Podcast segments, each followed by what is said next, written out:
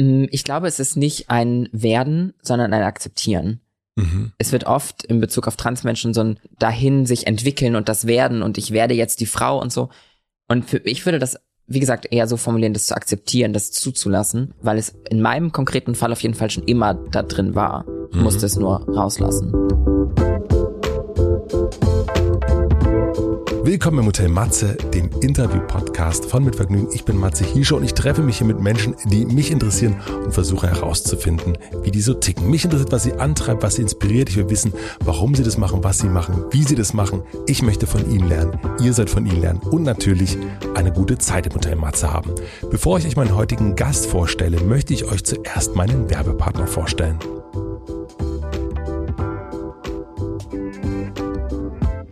Mein heutiger Werbepartner ist Bookbeat, wie ihr wisst, einer meiner Lieblings-Apps. Mit Bookbeat könnt ihr so viele verschiedene Bücher hören und lesen, nämlich auch als E-Book, wie ihr möchtet und habt rund um die Uhr eine riesige Auswahl an Büchern. Das geht natürlich auch für Büchereien und die könnt ihr jetzt auch abonnieren. Das heißt, ihr erhaltet jedes Mal eine Push-Benachrichtigung, wenn ein neues Buch in der jeweiligen Serie erscheint. Ich möchte euch heute ein Buch empfehlen, was sehr, sehr wichtig für mich ist. Und zwar ist es J.J. Bola, Sei kein Mann. Das Buch habe ich vor zwei Jahren gelesen und wahnsinnig oft verschenkt, weil es sich mit dem Thema Männlichkeiten auseinandersetzt. Und jetzt gibt es Sei kein Mann auch als Hörbuch, natürlich auf Bookbeat. Ihr könnt und solltet direkt mal reinhören, denn ihr könnt jetzt Bookbeat zwei ganze Monate kostenlos testen und so viele Hörbücher anhören, wie ihr möchtet. Einfach auf bookbeat.de slash hotelmatze gehen und los geht's. Den Link findet ihr natürlich wie immer auch in den Shownotes.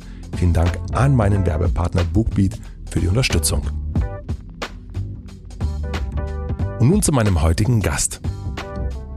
Mein heutiger Gast ist Phoenix Kühnert. Phoenix ist Model und LGBTQIA Plus Aktivistin. Gerade ist ihr Buch Eine Frau ist eine Frau ist eine Frau erschienen, in dem ich ganz viel über sie und über die Trans-Community erfahren habe. Phoenix ist selbst eine Transfrau, wuchs in Lübeck auf und wohnt inzwischen in Berlin. Wir sprechen über ihren Werdegang, ihre Lust zu polarisieren schon in sehr jungen Jahren und ihre tolerante Familie. Wir sprechen über ihre Umwandlung, die innere und die äußere. Es geht um Begrifflichkeiten, Schönheitsideale, Gesetzgebung, Vorurteile, Ängste, Datingerfahrung und Fingernägel. Phoenix sagt, Transmenschen identifizieren sich nicht als trans, sie sind es. Wie sie sich sieht und wie sie gesehen wird, darüber sprechen wir im Podcast. Es geht um Schubladen, Identitäten, Hormontherapie und noch ein bisschen Tokyo Hotel. Ich hatte bisher zugegeben wenig Berührungspunkte mit einer Transperson und ich freue mich sehr, dass Phoenix mit mir einen Rundgang gemacht habe und hier wirklich sehr, sehr viel mitgenommen und gelernt habe. Ich wünsche euch viel Vergnügen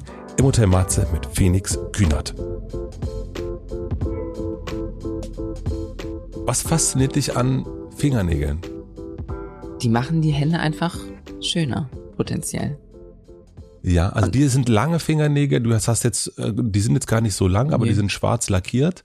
Oder dunkelblau oder ist es schwarz? Schwarz. Schwarz. Aber du hast eine Faszination dafür. Woher kommt die? Ich weiß es nicht. Also ich glaube, es ist einfach so eine gewisse Eleganz. Ja. So ein gewisses, so eine Grazie. Ich weiß es nicht. Aber wo, wo es ursprünglich herkommt, kann ich dir gar nicht so genau sagen. Wann hast du angefangen, deine Nägel zu lackieren? Das war, ist tatsächlich gar nicht so lange her. Ich glaube, es muss so vor fünf Jahren oder so gewesen sein. Ähm, und das war für mich damals auf jeden Fall eine Hürde. Also ich habe mich das auf jeden Fall nicht, habe es auf jeden Fall nicht einfach so gemacht. Ich finde es witzig, dass ich jetzt wieder so bei schwarzen Fingernägeln angekommen bin und eigentlich jedes Mal wieder zu meiner Nagelperson gehe und wieder, ja, haben wir wieder schwarz. Und sie hoffte, das ist so ein fancy Berliner ähm, Nagelstudio Isla Berlin. Mhm. Ähm, und die machen eigentlich so richtig fancy Nail Art und so richtig coole Sachen. Und ich komme jedes Mal rein und dann, ah, schwarz.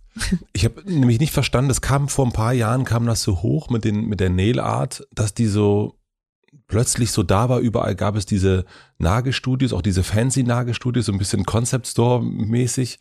Und ich war so die ganze Zeit, wo kommt das plötzlich her? Du kannst auch keiner klein, du weißt es auch nicht. Aber du findest, dass lackierte Fingernägel auch etwas mit Mut zu tun haben. Warum? Für mich ganz persönlich, weil ähm, für mich war damals, als ich angefangen habe, meiner Femininität mehr Raum zu geben, waren für mich so meine Fingernägel, meine Haare, das waren so die ersten, die ersten oberflächlichen Dinge, die ich quasi angegangen bin. Das klingt so, äh, als wäre hätte ich einen Job ähm, erfüllt. Aber ja, ich bin schon pragmatisch grundsätzlich als Mensch und dann bin ich halt Schritt für Schritt Dinge angegangen, die ich an mir verändern wollte, die ich anders gefühlt habe, als ich es bis dahin gemacht hatte. Und da waren für mich eben so oberflächliche, primitive, kleine Dinge wie Fingernägel, Haare, Frisur, wie auch immer, Make-up, waren eben die ersten Schritte und so eben auch meine Fingernägel zu lackieren. Und Mut heißt ja Überwindung. Hast du dafür Gegenwind bekommen damals? Für die lackierten Fingernägel? Mm, Gerade in Berlin? Nee, richtig gegen Wind würde ich nicht behaupten. Es ist natürlich als unsichere Person, die sich gerade in diese Richtung mehr auslebt, können natürlich auch schon Kommentare und Witze ähm, sich schon genauso anfühlen wie Gegenwind. So ich erinnere mich, dass ähm, jemand mal auf meine Fingernägel geguckt hat und dann so war, äh, ja, auf jeden Fall irgendein, irgendein mehrfach irgendwelche dummen Sprüche ähm, abgelassen hat. Und das ist natürlich für eine unsichere Person dann auch nicht, ähm, Nicht förderlich. nicht förderlich. Ne? Ja. Ich habe das auch mal ein paar Wochen gemacht, äh, Fingernägel lackiert. Ich habe es vor allen Dingen eigentlich für meinen Sohn gemacht, um zu zeigen, dass das geht auch. Ähm, Welche Farbe hattest du gemacht? Oh, mal rot. Eigentlich immer die, die meine Frau irgendwie so Ah, oh, da hatte. Ja, einfach so den. Und ich sehe jetzt immer mehr Männer, die das machen. Also es ist fast schon so eine Art modischer Trend. Äh, Weiß gar nicht, wie, woher das kommt. Wie empfindest du das, wenn du das siehst? Ist das für dich, äh, findest du das schön? Findest du, also bedeutet das etwas für dich? Also ich glaube, die langweiligste Antwort, die ich aber auch eigentlich eine sehr schöne Antwort darauf finde, ist, ist mir vollkommen egal. Also, ja, weil ich glaube, genau das ist ja der Punkt, wo wir irgendwie ankommen müssen. Ich glaube, natürlich war das jetzt eine leichte Lüge, weil unterschwellig, wenn ich einen Mann sehe, der sich die Fingernägel lackiert, ist es schon für mich ein Zeichen, okay, das ist ein guter. ja. Also auf jeden Fall ein Mensch, der jetzt grundsätzlich wahrscheinlich, natürlich sind das auch wieder Schubladen, in denen ich dann denke, aber wahrscheinlich eher nicht ein Problem mit der queeren Community hat, eher offen eingestellt ist ähm, und eben auch nicht so toxisch maskulin ist. Weil dann würde er es ja wahrscheinlich nicht machen.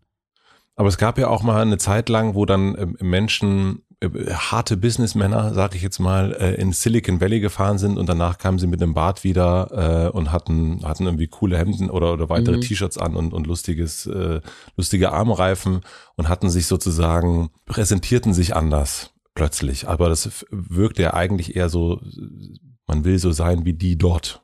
Äh, Mhm. Aber war es vielleicht auch gar nicht. Also ich habe das Gefühl, dass jetzt der, der Businessmann immer noch der Businessmann war, eben einfach mit einem Bart. Ja, ich glaube, solange es nicht um Cultural Appropriation geht, ist es okay. Wo ist die Grenze für dich da? Oh, da weiß ich nicht, ob ich die richtige Person bin, um diese Frage zu beantworten. Aber für dich persönlich. Ähm, für mich persönlich ähm, sich Zeichen, wie sagt man, Zeichensymbole, Accessoires, wie auch immer, die in einer Kultur ein, eine Bedeutung haben, sich anzueignen, vor allem ohne den Hintergrund überhaupt zu kennen. das ist Und es wichtig. wirklich nur als modisches Accessoire zu verwenden. Also sich nicht damit zu beschäftigen, sondern einfach es zu tragen. Sich ja, einfach als. Accessoire, ohne, Mhm. ja, ohne die Hintergründe zu kennen. Ich glaube, das ist da, wo ich den Bogen so ein bisschen wieder schließen kann zu einem Thema, wo, wo ich als Transfrau einfach selbst auch betroffen bin, ähm, ist, glaube ich, so Queer-Baiting, also Menschen, die in der Öffentlichkeit so tun, als wären sie queer, einfach nur für Aufmerksamkeit. Passiert so im, passiert so in, in Filmen und in anderen Dingen. Queerbaiting, habe ich noch nie gehört, den Begriff. Mhm. Sich das eben aneignen, aber ohne eben die Diskriminierungserfahrung zu sammeln, die damit einhergeht, aber sich einfach das nur so überzustülpen, um, um daraus ein Image zu machen. Wie so ein Shirt, was man sich bei H&M oder so kauft. Genau, und ich, soweit ich es verstanden habe, ist das natürlich auch das Problem, wenn es um kulturelle Aneig- Aneignung geht. Ja, das kann ich Oder verstehen. ein, eines derer. Du bist in, bist du in Lübeck geboren oder nur in Lübeck aufgewachsen? Nee, ich bin in Lübeck geboren. Und wie sehen so deine ersten Kindheitsfotos aus? Was kann man so darauf erkennen? Blond und exakt so angezogen wie mein Bruder.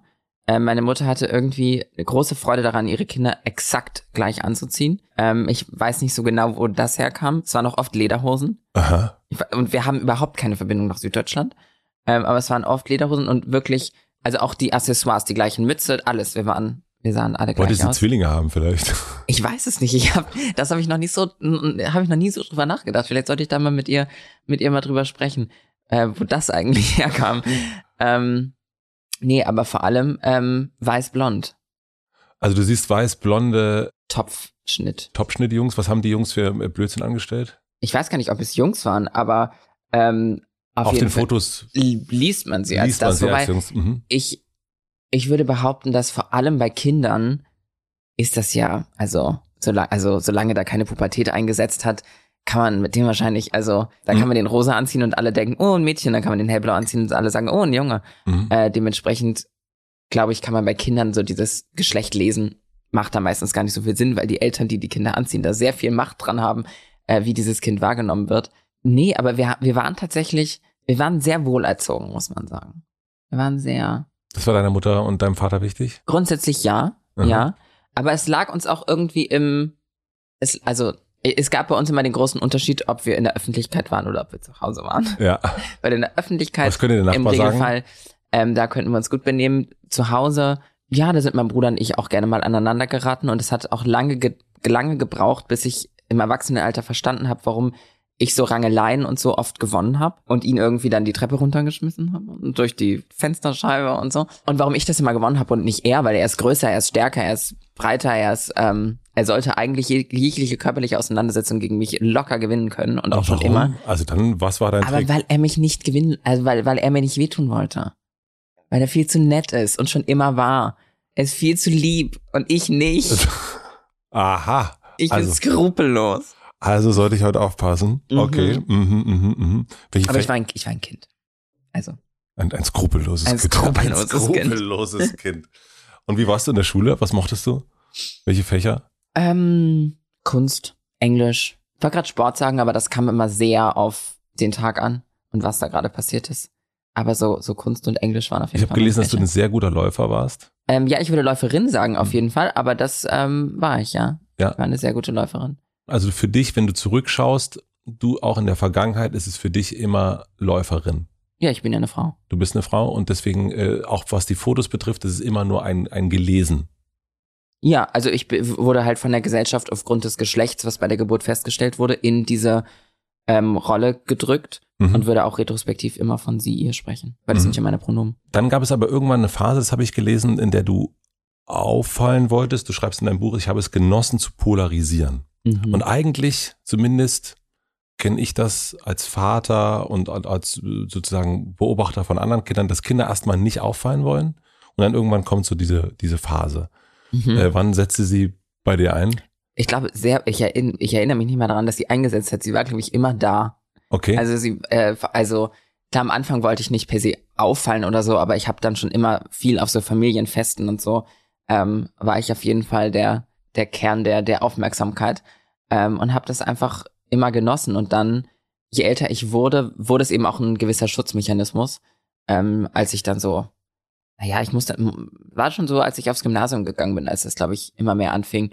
Ähm, also so mit 12, 13 vielleicht. Warst du Tokyo Hotel Fan? Ich habe bei dir auf Instagram gesehen, dass so dein allererstes Foto war ein Tokyo Hotel. Das Bild. ist ähm, ein, ein bisschen ein Trugschluss, weil nein, Nein? nein. Also äh, natürlich, also habe ich die Songs damals auch irgendwie mal gehört, aber ich war nie auf dem Konzert, ich habe nie eine CD, ein Album von denen besessen.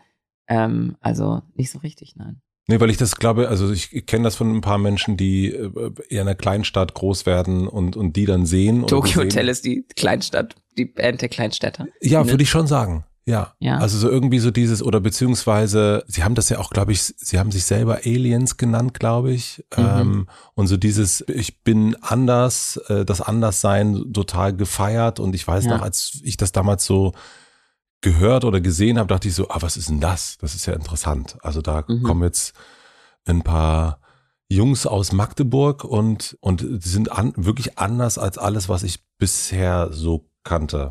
Eigentlich jetzt, wo ich drüber nachdenke, finde ich es fast absurd, dass ich damals kein Tokyo Hotel Fan war. Ja. Nee, also warum hast du es dann, also du, weil das dein erstes Bild auf Instagram war, aber deswegen habe ich das so, Ja, nee, das war, da, da hatten wir ähm, Mottowoche ähm, zu unserem Abitur. okay. Es ist nur noch das erste Bild auf Instagram, weil alles andere, was davor passiert ist, ähm, war mir zu unangenehm. Deswegen ist Ah. das äh, gelöscht bzw. archiviert. Ich dachte, das war so ein Statement. Ich habe es natürlich als Ja, es Statement ist, es gesehen. ist auch ein gewisses Statement. Ähm, aber genau, dann hatten wir, es war irgendwie Kindheitshelden ja. Und HeldInnen würde es natürlich heute heißen, aber vor, vor sechs Jahren haben wir das noch nicht gegendert.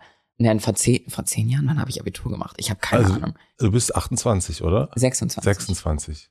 Und ich habe Abitur gemacht, als ich 18 war, vor acht Jahren. Stimmt, du bist im August geboren, ja. Ja, Ja, ja, Okay, haben wir das noch, wir das noch, noch hingekriegt. Ja. Ähm, also vor acht, neun Jahren wurde das nicht gegendert, äh, KindheitsheldInnen. Aber auf jeden Fall hatte eine sehr, sehr gute Freundin von mir, war riesen Tokyo Hotel Fan und sie wusste, sie kann alleine nicht Tokyo Hotel verkörpern.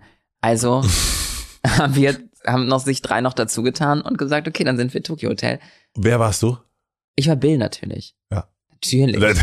Du, ich, Was eine Frage. ja, ja. Und, und wovon warst du Fan?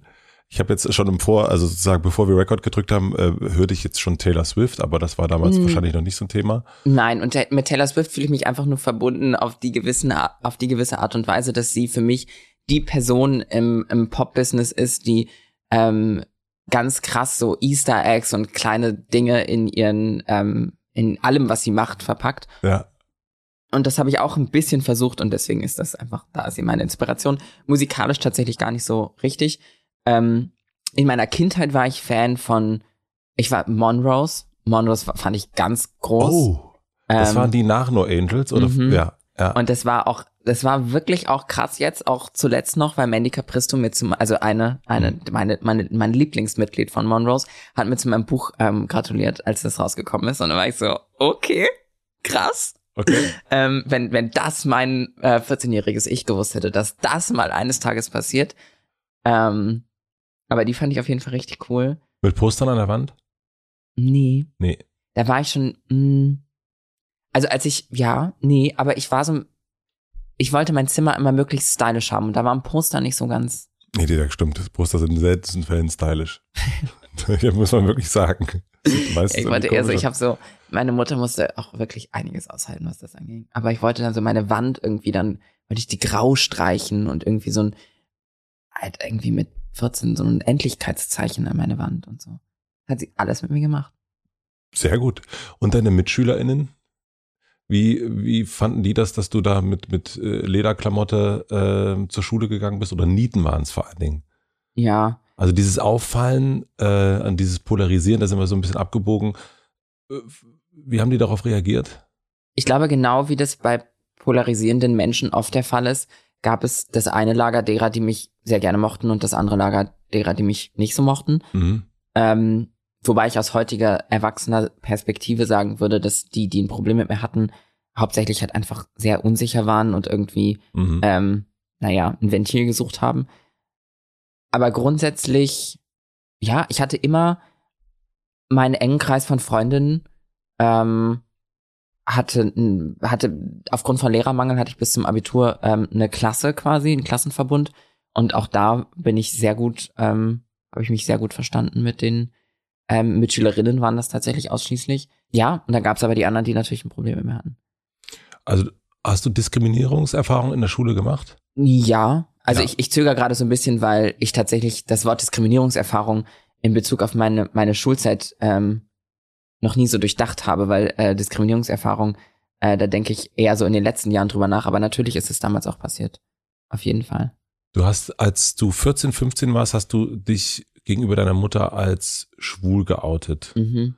Ähm, und sie hat das total, so habe ich zumindest gehört, äh, im, in, in einem Anderssein-Podcast, äh, als normal aufgenommen und gar nicht so ein großes Thema gemacht. Und du hattest dir aber Sorgen gemacht, dass es eigentlich ein größeres Thema sein könnte. Ja, also verstanden? jetzt weiß ich natürlich nicht mehr ganz, was ich in diesem anderen Podcast gesagt habe. Aber ähm, ich habe es auf jeden Fall auch ja in meinem Buch geschrieben und da ist es so ein bisschen, ja, sie hat es gut aufgenommen. Es ist alles ähm, auf jeden Fall äh, kann ich mich nicht großartig beschweren, dass es Mhm. nun wahnsinnig schlimm passiert wäre. Aber es war schon, sie hatte schon ihre Berührungsängste und es war schon so ein, mm, ich weiß nicht, inwiefern ich damit so ähm, klarkomme äh, und inwiefern sie das so in ihrem engeren Umfeld äh, tolerieren und akzeptieren kann. Aber das hat sich dann sehr schnell gelegt. Ihr habt ein wahnsinnig gutes Verhältnis, äh, scheint mir. Also ja, sehr, sehr gut. wie hat dein Bruder und dein Papa darauf reagiert? Also mit meinem Bruder habe ich auf jeden Fall nie darüber gesprochen, glaube ich. Damals auf jeden Fall nicht. Äh, Okay, aha. Aber ich hatte auch das Gefühl, mein, also mein Bruder ist älter, meine Schwester ist jünger. Und ich glaube, dadurch, dass mein Bruder älter war, wusste er das eh. Also Mhm. meine Schwester war jünger und hat es dadurch, glaube ich, nicht hundertprozentig verstanden, weil so Mhm. ist ja auch vollkommen in Ordnung. Und dadurch, ich glaube, mein Bruder, das war, das war klar. Da musste ich mich nicht outen. So, das war, wir waren ja in ähnlichen Kreisen dann auch unterwegs. Wir kommen, also es ist ja keine riesengroße Stadt, so. Und wir sind altersmäßig nicht so weit auseinander. Also, das war jetzt nicht, da hat man sich schon auch mal in irgendeinem Club gesehen. Ja. Ah, mit 14. Mit 14, 15 war ich natürlich noch nicht in Clubs. Weiß ich nicht, ob ich dir das jetzt glauben soll. Ähm, nee, ich glaube wirklich nicht. In meiner Generation, ich bin 15 Jahre älter als du. Und da ist es ein Ries, also so alles, was sozusagen Outing, Homosexualität, alles, was sozusagen von der sogenannten Norm ähm, abgewichen ist, es war ein riesen, riesen Thema. Natürlich mhm. auch bei mir noch viel mehr DDR geprägt. Deswegen, ich habe das ähm, in den meisten Fällen, wenn ich mit über Outing-Erfahrungen gesprochen habe, waren das immer ganz große, besondere Momente, ganz, äh, ganz einschneidende Erlebnisse. Und in deinem Buch oder auch in dem Interview war das es wirklich das erste Mal, dass ich das so, das ist so relativ, ja, mhm. nach dem, also du hast das ganz schön gesagt, ähm, anders im Podcast, da hast du gesagt, naja, manchmal traut man anderen Menschen nicht genug zu. Und das fand ich ganz, ganz schön. Das war aber das erste Mal, dass ich das so eine Perspektive darauf bekommen habe. Das, die kannte ich vorher noch ich nicht. Ich glaube aber auch, dass ich da eine sehr privilegierte Ausnahme bin, auch, also was heißt Ausnahme, aber auf jeden Fall nicht der Regelfall. Ich glaube, mhm. dass wir auch 2022, wenn wir aus unserer Bubble rausgehen, hier so in Berlin, oder vielleicht muss man sogar noch mehr einschränken, ähm, nicht nur komplett Berlin, sondern eben so, egal. Die Menschen, die zuhören und du verstehst, was ich meine, glaube ich, dass es auch 2022 noch nicht so einfach ist für viele Menschen ja. da draußen äh, dass es immer noch sehr einschneidende Erlebnisse sein können. Und ich hatte einfach sehr großes Glück. Du hast Glück mit deinem Elternhaus gehabt. Ja, vor allem, also mein, ich habe mich ja einmal geoutet, als schwul haben wir ja gerade schon gesagt, mhm. und dann als trans habe ich mich nie geoutet. Ja. Weil es nie, weil das Verhältnis zu meinen Eltern vor allem eben auch so in den letzten vier, fünf Jahren so ein enges und gutes ist, ich sie sowieso schon an meiner Gefühlslage hatte teilhaben lassen und dann gab es jetzt auch nicht mehr den Tag, an dem ich jetzt irgendwie nochmal sagen musste, du, ich bin übrigens trans, sondern das war dann irgendwie, also. Es wurde nie ausgesprochen. Ne, mittlerweile bestimmt schon, ja. Mittlerweile ja. machen wir uns, machen wir manchmal Späße drüber, dass es ja. irgendwie nie passiert ist, aber ähm, es gab nie den, nie den Grund. Du hast ja auch mit vielen anderen Menschen der queeren Community zu tun. Ähm, was unterscheidet die Beziehung zu deinen Eltern von vielleicht anderen Eltern, wo die vielleicht nicht so eine positive Erfahrung haben? Was macht ihr oder was machen deine Eltern richtig? Was machst du richtig, ähm, damit ihr irgendwie da so ein Verbund seid und da keine Abgrenzung passiert. Ja, also ich möchte, ehrlicherweise würde ich gerne davon Abstand nehmen zu sagen, ich oder wir machen etwas richtig, weil das würde implizieren, dass andere Menschen etwas falsch ja. machen und ich glaube nicht. Deswegen habe ich es in Anführungsstrichen gesetzt. Okay. Ja. Ähm, ähm, vor allem halt die, die queeren Menschen, die, die Probleme mit ihren ähm, leiblichen Eltern haben, dass das, die machen ja nichts falsch, sondern da, ja. da laufen eben Dinge auf der anderen Seite falsch, schief. Mhm. Ähm, ich glaube, das, was uns wahnsinnig geholfen hat, ist, dass wir ein Verhältnis hatten, was dazu geführt hat, dass ich von Anfang an immer beschrieben habe, wie es mir geht. Also ich erinnere mich zum Beispiel, wir waren, wir waren essen, als, als ich theoretisch noch relativ androgyn und als schwuler Mann gelesen wurde.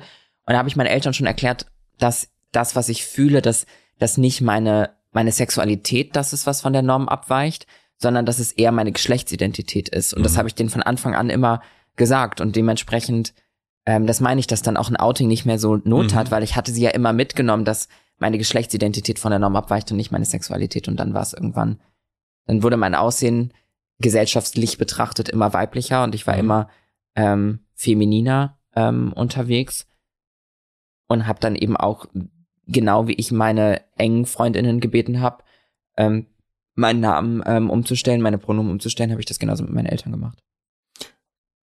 Kannst du dich an das Gespräch noch erinnern? Also dieses, diesen Moment zu sagen, ich, äh, liebe Eltern, ich habe jetzt einen anderen Namen? Tatsächlich nicht. Mhm.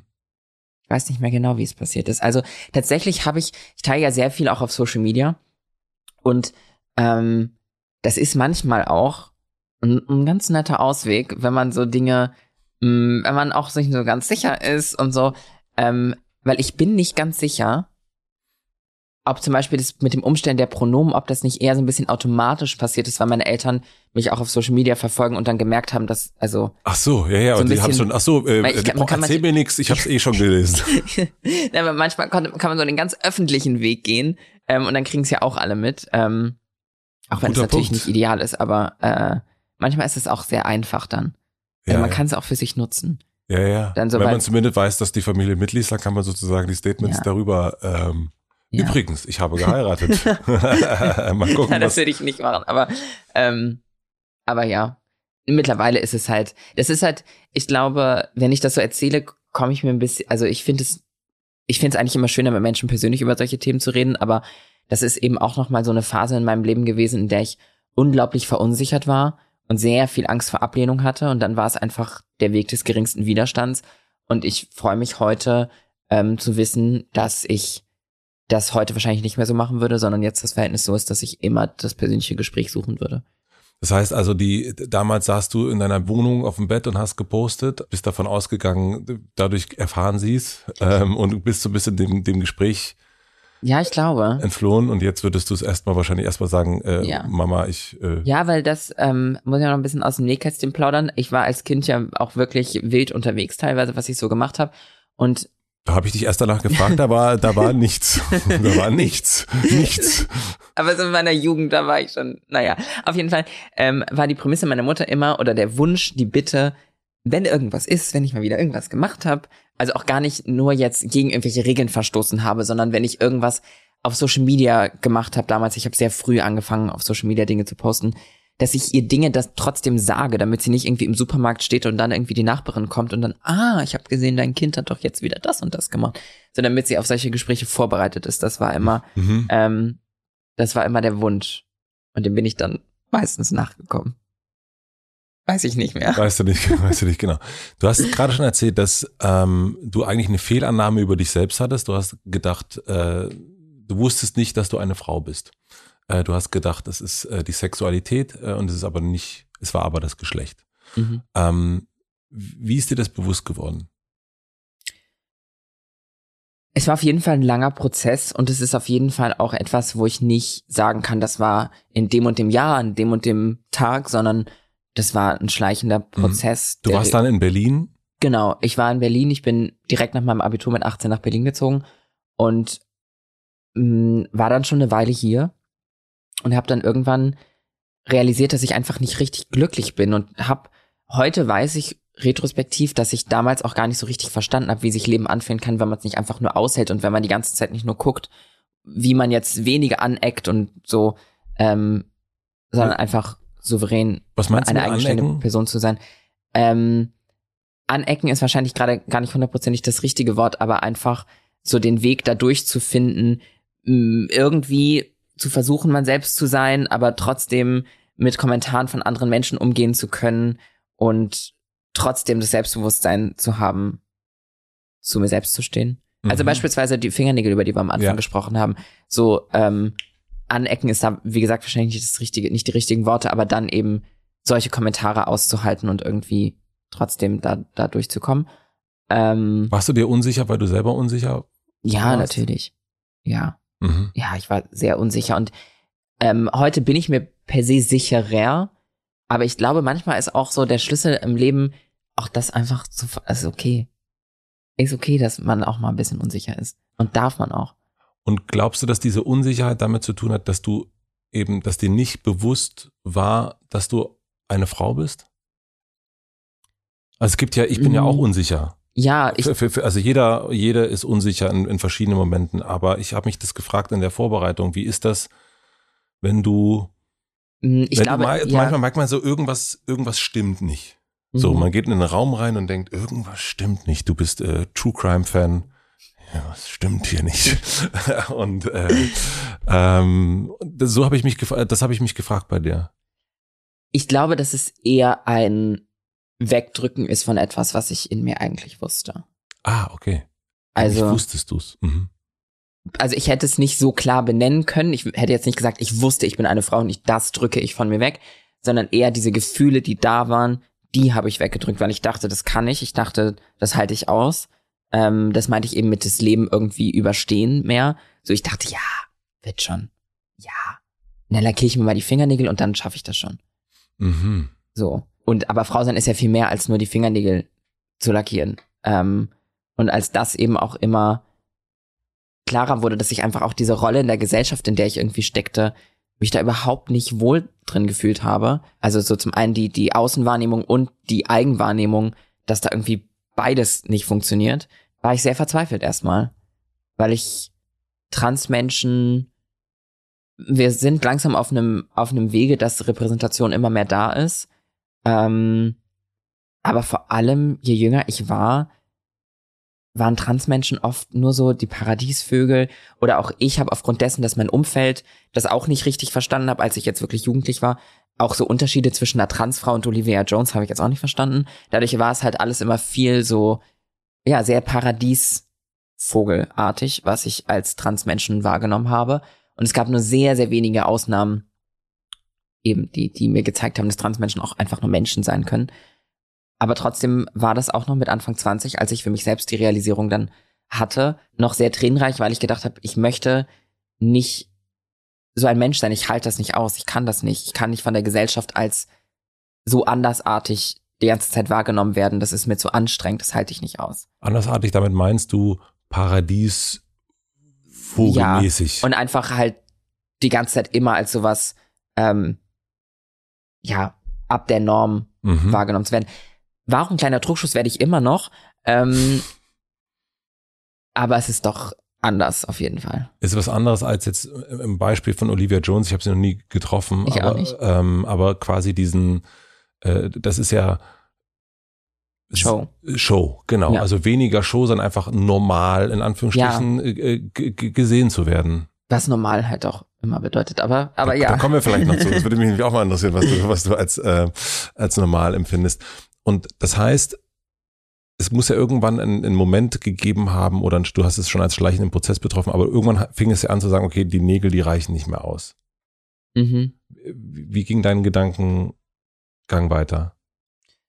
es war zu meinem Leidwesen kein klarer Gedanken, ähm, keine ge klare Gedankenstruktur. Ich habe das auch, mein Buch ist grundsätzlich auch eher so ein kleines, also chronologisch läuft es nicht ab. Ich wollte gerade sagen, kleines Durcheinander. Das trifft es wiederum auch nicht, aber es ist eben nicht chronologisch und Ja, es ist sehr anekdotisch erzählt. Genau, ja. und eben auch auf, aus, aufgrund dessen, dass so eine Transition und solche Gedanken eben auch nicht nach so einem Punkteplan irgendwie ähm, ablaufen. Und vieles, vi- ich habe vieles auch erst retrospektiv ähm, realisiert. Bedeutet, auch da war die, waren die Gedanken nicht so klar. Ich habe dann ähm, den nächsten Schritt, den ich weiß, den ich dann gegangen bin, resultierend aus den nicht ganz so klaren Gedanken, war der, dass ich auch realisiert habe, dass ich mit meinem Namen und meinem Pronomen ähm, nicht mehr Mhm. nicht mehr mich wohlfühle. Ähm, und das bin ich dann tatsächlich so angegangen, dass ich äh, einen Freundeskreis, mit dem ich mich sehr wohlgefühlt habe, quasi wie so ein Experiment darum gebeten habe, nennt mich doch bitte mal sie ihr, also nehmt mit, mit dem Pronomen sie Bezug auf mich und nennt mich Phoenix. Mhm. Und das habe ich halt dann ausprobiert und es hat sich gut angefühlt und dann habe ich immer mehr Menschen in dieses Experiment eingeweiht quasi, bis es halt einfach gar kein Experiment mehr war.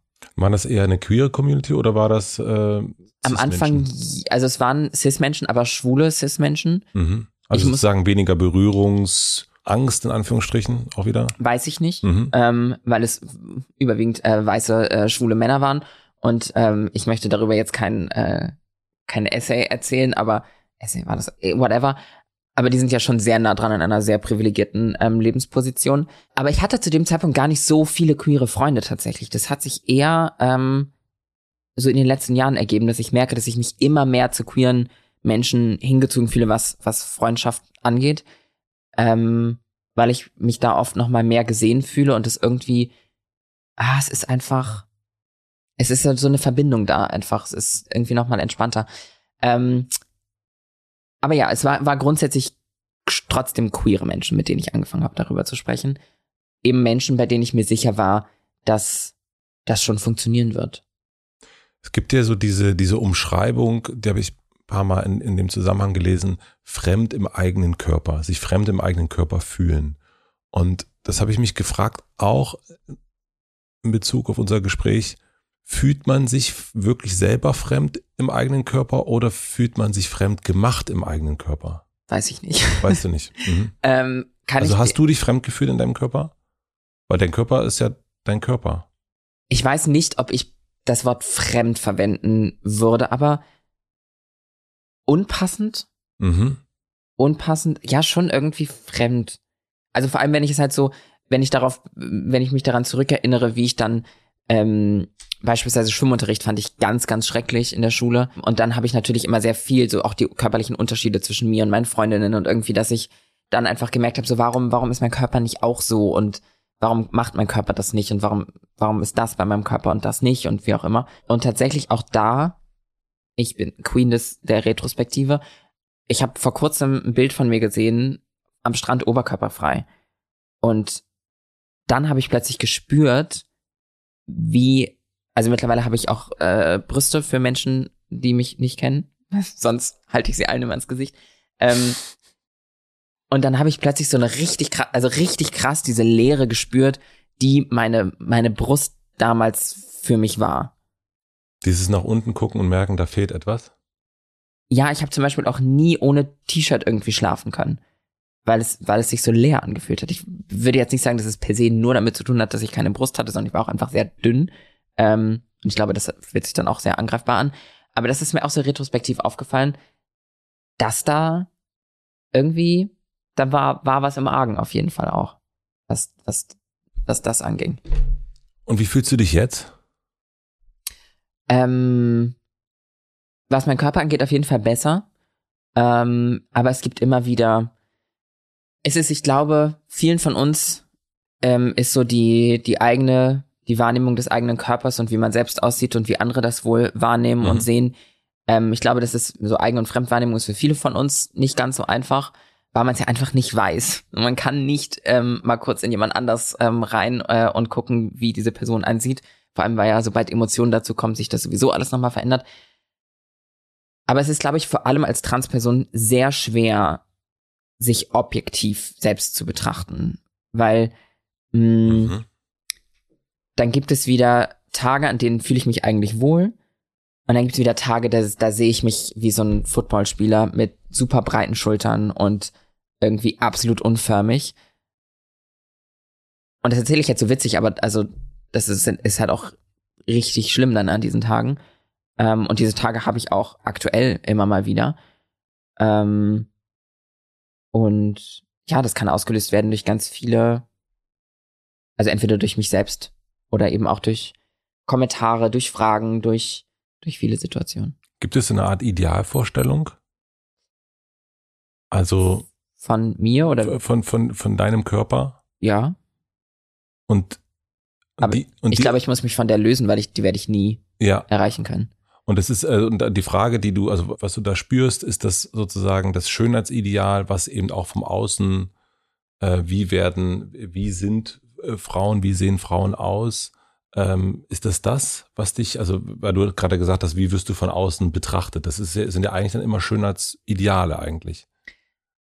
Wobei es auch viel mit Passing zu tun hat. Also Passing bedeutet im, äh, in Bezug auf mich jetzt, dass ich auf der Straße beispielsweise unterwegs bin oder irgendwo bin und ich als Cis-Frau passe, also dass Menschen nicht hinterfragen, ob ich mhm. ähm, eine Cis-Frau bin oder nicht. Das ist für mich halt oft der springende Punkt. Ich habe gerade am Wochenende eine ähm, Transfrau kennengelernt, die mit einer solchen Selbstverständlichkeit einfach sie selbst war, dass ich, obwohl man eigentlich unter Transmenschen, wir erkennen uns eigentlich so. Ähm, so wir wissen, wer wir sind. Oft, oft, mhm. oft. Wir haben da so ein Radar. Mhm.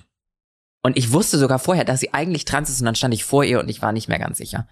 Weil die einfach mit so einer Selbstverständlichkeit und es, es wirkte so in sich selbst angekommen, dass, dass überhaupt kein Raum da war, das zu hinterfragen. Mhm. Ähm, und das fand ich extrem inspirierend, weil das hat mir nochmal so gezeigt, dass es am Ende auch nicht um irgendwelche Operationen geht, die ich an mir durchführen kann oder nicht tue, sondern dass es am Ende, glaube ich, eine Ausstrahlung ist. Und vor allen Dingen was, was Inneres. Also das ja. eine, das eine ist ja quasi das, das ja. Außen angleichen, anpassen. Ja. Und das andere ist ja eigentlich das innerliche. Ja, Sein. und sie hat dann was ganz Schönes zu mir gesagt. Sie hat sich erst um die Frau in sich gekümmert und dann um die Frau von außen. Ah. Und dann wow. war ich so, oh, ja. Wow. Und dann, war, und dann ist mir aufgefallen, ich habe es eher andersrum gemacht. Ich habe mit den Fingernägeln angefangen. Ähm, aber mir ist schon bewusst geworden, dass ich ja. so in den, als sie das gesagt hat, ist mir aufgefallen, warum es mir aktuell besser geht. Und dann ist mir bewusst geworden, weil ich eben, ich habe erst die Frau von außen gemacht. Ich glaube, so ist auch quasi der der Regel der Regelfall, wie Transmenschen das dann so machen. Ähm, und habe mich jetzt aber so im letzten Jahr sehr viel mit der Frau in mir ähm, beschäftigt. Kannst du mir ein bisschen dazu erzählen?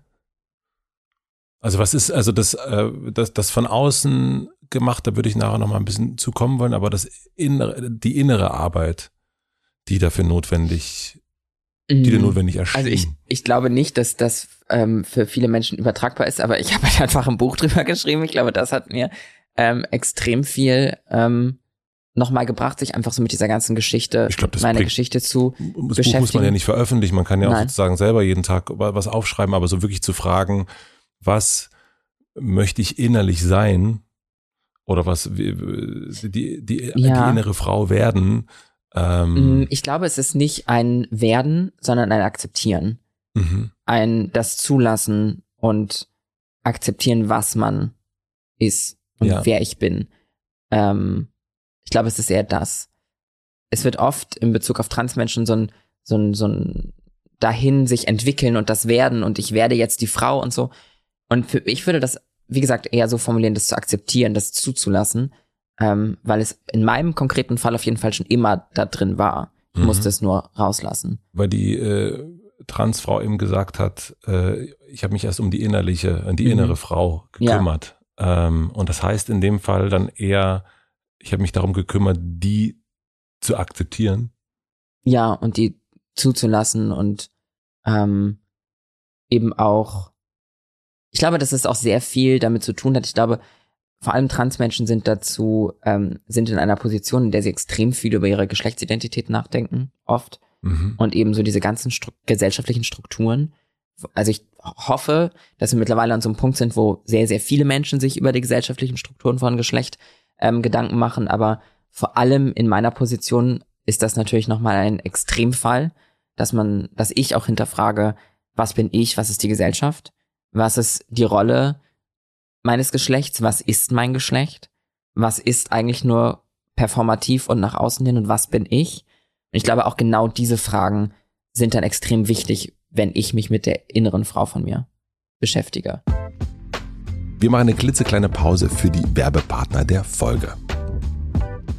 Mein heutiger Werbepartner ist der Jordan Genussshop. Bei Jordan bekommt ihr kuratierte Lebensmittel. Das kennt ihr auch aus Museum. Da treffen die sachkundigen Kuratorinnen eine Vorauswahl. So ist das Erlebnis beim Besuch des Museums perfekt. Und genauso funktioniert es auch bei Jordans. Bevor ein Produkt bei Ihnen im Shop angeboten wird, haben Sie es sorgfältig geprüft. Alle Lebensmittel sind nachhaltig, fair und stimmig in Qualität, Geschmack und Preis. Sei es die Schokolade von Original Beans, um den Menschen in den Kakaoanbaugebieten ein lebenswertes Leben zu sichern, oder der echte Feta oder Olivenölkäse von Lesbos mit Milch von Schafen und Ziegen, die auch in den Olivenhainen der Familie Jordan weiden. Wenn ihr jetzt selbst ein bisschen durch den Shop stöbern und neue Lieblingsprodukte entdecken wollt, schaut bei jordan-genuss.de vorbei. Mit dem Code MATZE, das wird diesmal klein geschrieben, erhaltet ihr 10% Rabatt auf eure nächste Bestellung. Auf der Webseite habt ihr jederzeit die Möglichkeit, mit einer Person aus dem Team in Kontakt zu treten und euch persönlich beraten zu lassen. Den Link und den Code findet ihr wie immer auch in den Shownotes.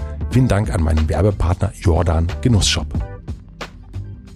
Mein heutiger Werbepartner ist Elvis. Naja, nicht ganz. Mein heutiger Werbepartner ist Warner Brothers Pictures und die haben einen neuen Film Elvis. Das ist das neueste Filmdrama des visionären Filmemachers und Oscar-Kandidaten Baz Luhrmann. In den Hauptrollen sind Austin Butler und Oscar-Preisträger Tom Hanks zu sehen. Ich habe mir gerade den Trailer angeschaut und das sieht sehr, sehr, sehr, sehr vielversprechend aus. Ich liebe sowieso Filme über Musik, über Musiker und Musikerinnen und Elvis, das muss ich mir natürlich anschauen. Der Film beleuchtet das Leben und die Musik von Elvis im Kontext seiner sehr komplizierten Beziehung zu seinem rätselhaften Manager Colonel Parker. Über den habe ich schon einiges gelesen und finde es spannend, das hier nochmal aufbereitet zu bekommen. Die Geschichte befasst sich mit der über 20 Jahre andauernden komplexen Dynamik zwischen diesen beiden Männern, von Elvis Aufstieg bis hin zum beispiellosen Starkult um seine Person. Besonderer Fokus liegt dabei auf der sich entwickelnden kulturellen Landschaft und dem Verlust der Unschuld in Amerika. Im Mittelpunkt dieser filmischen Reise steht eine der wichtigsten und einflussreichsten Personen in Elvis Leben,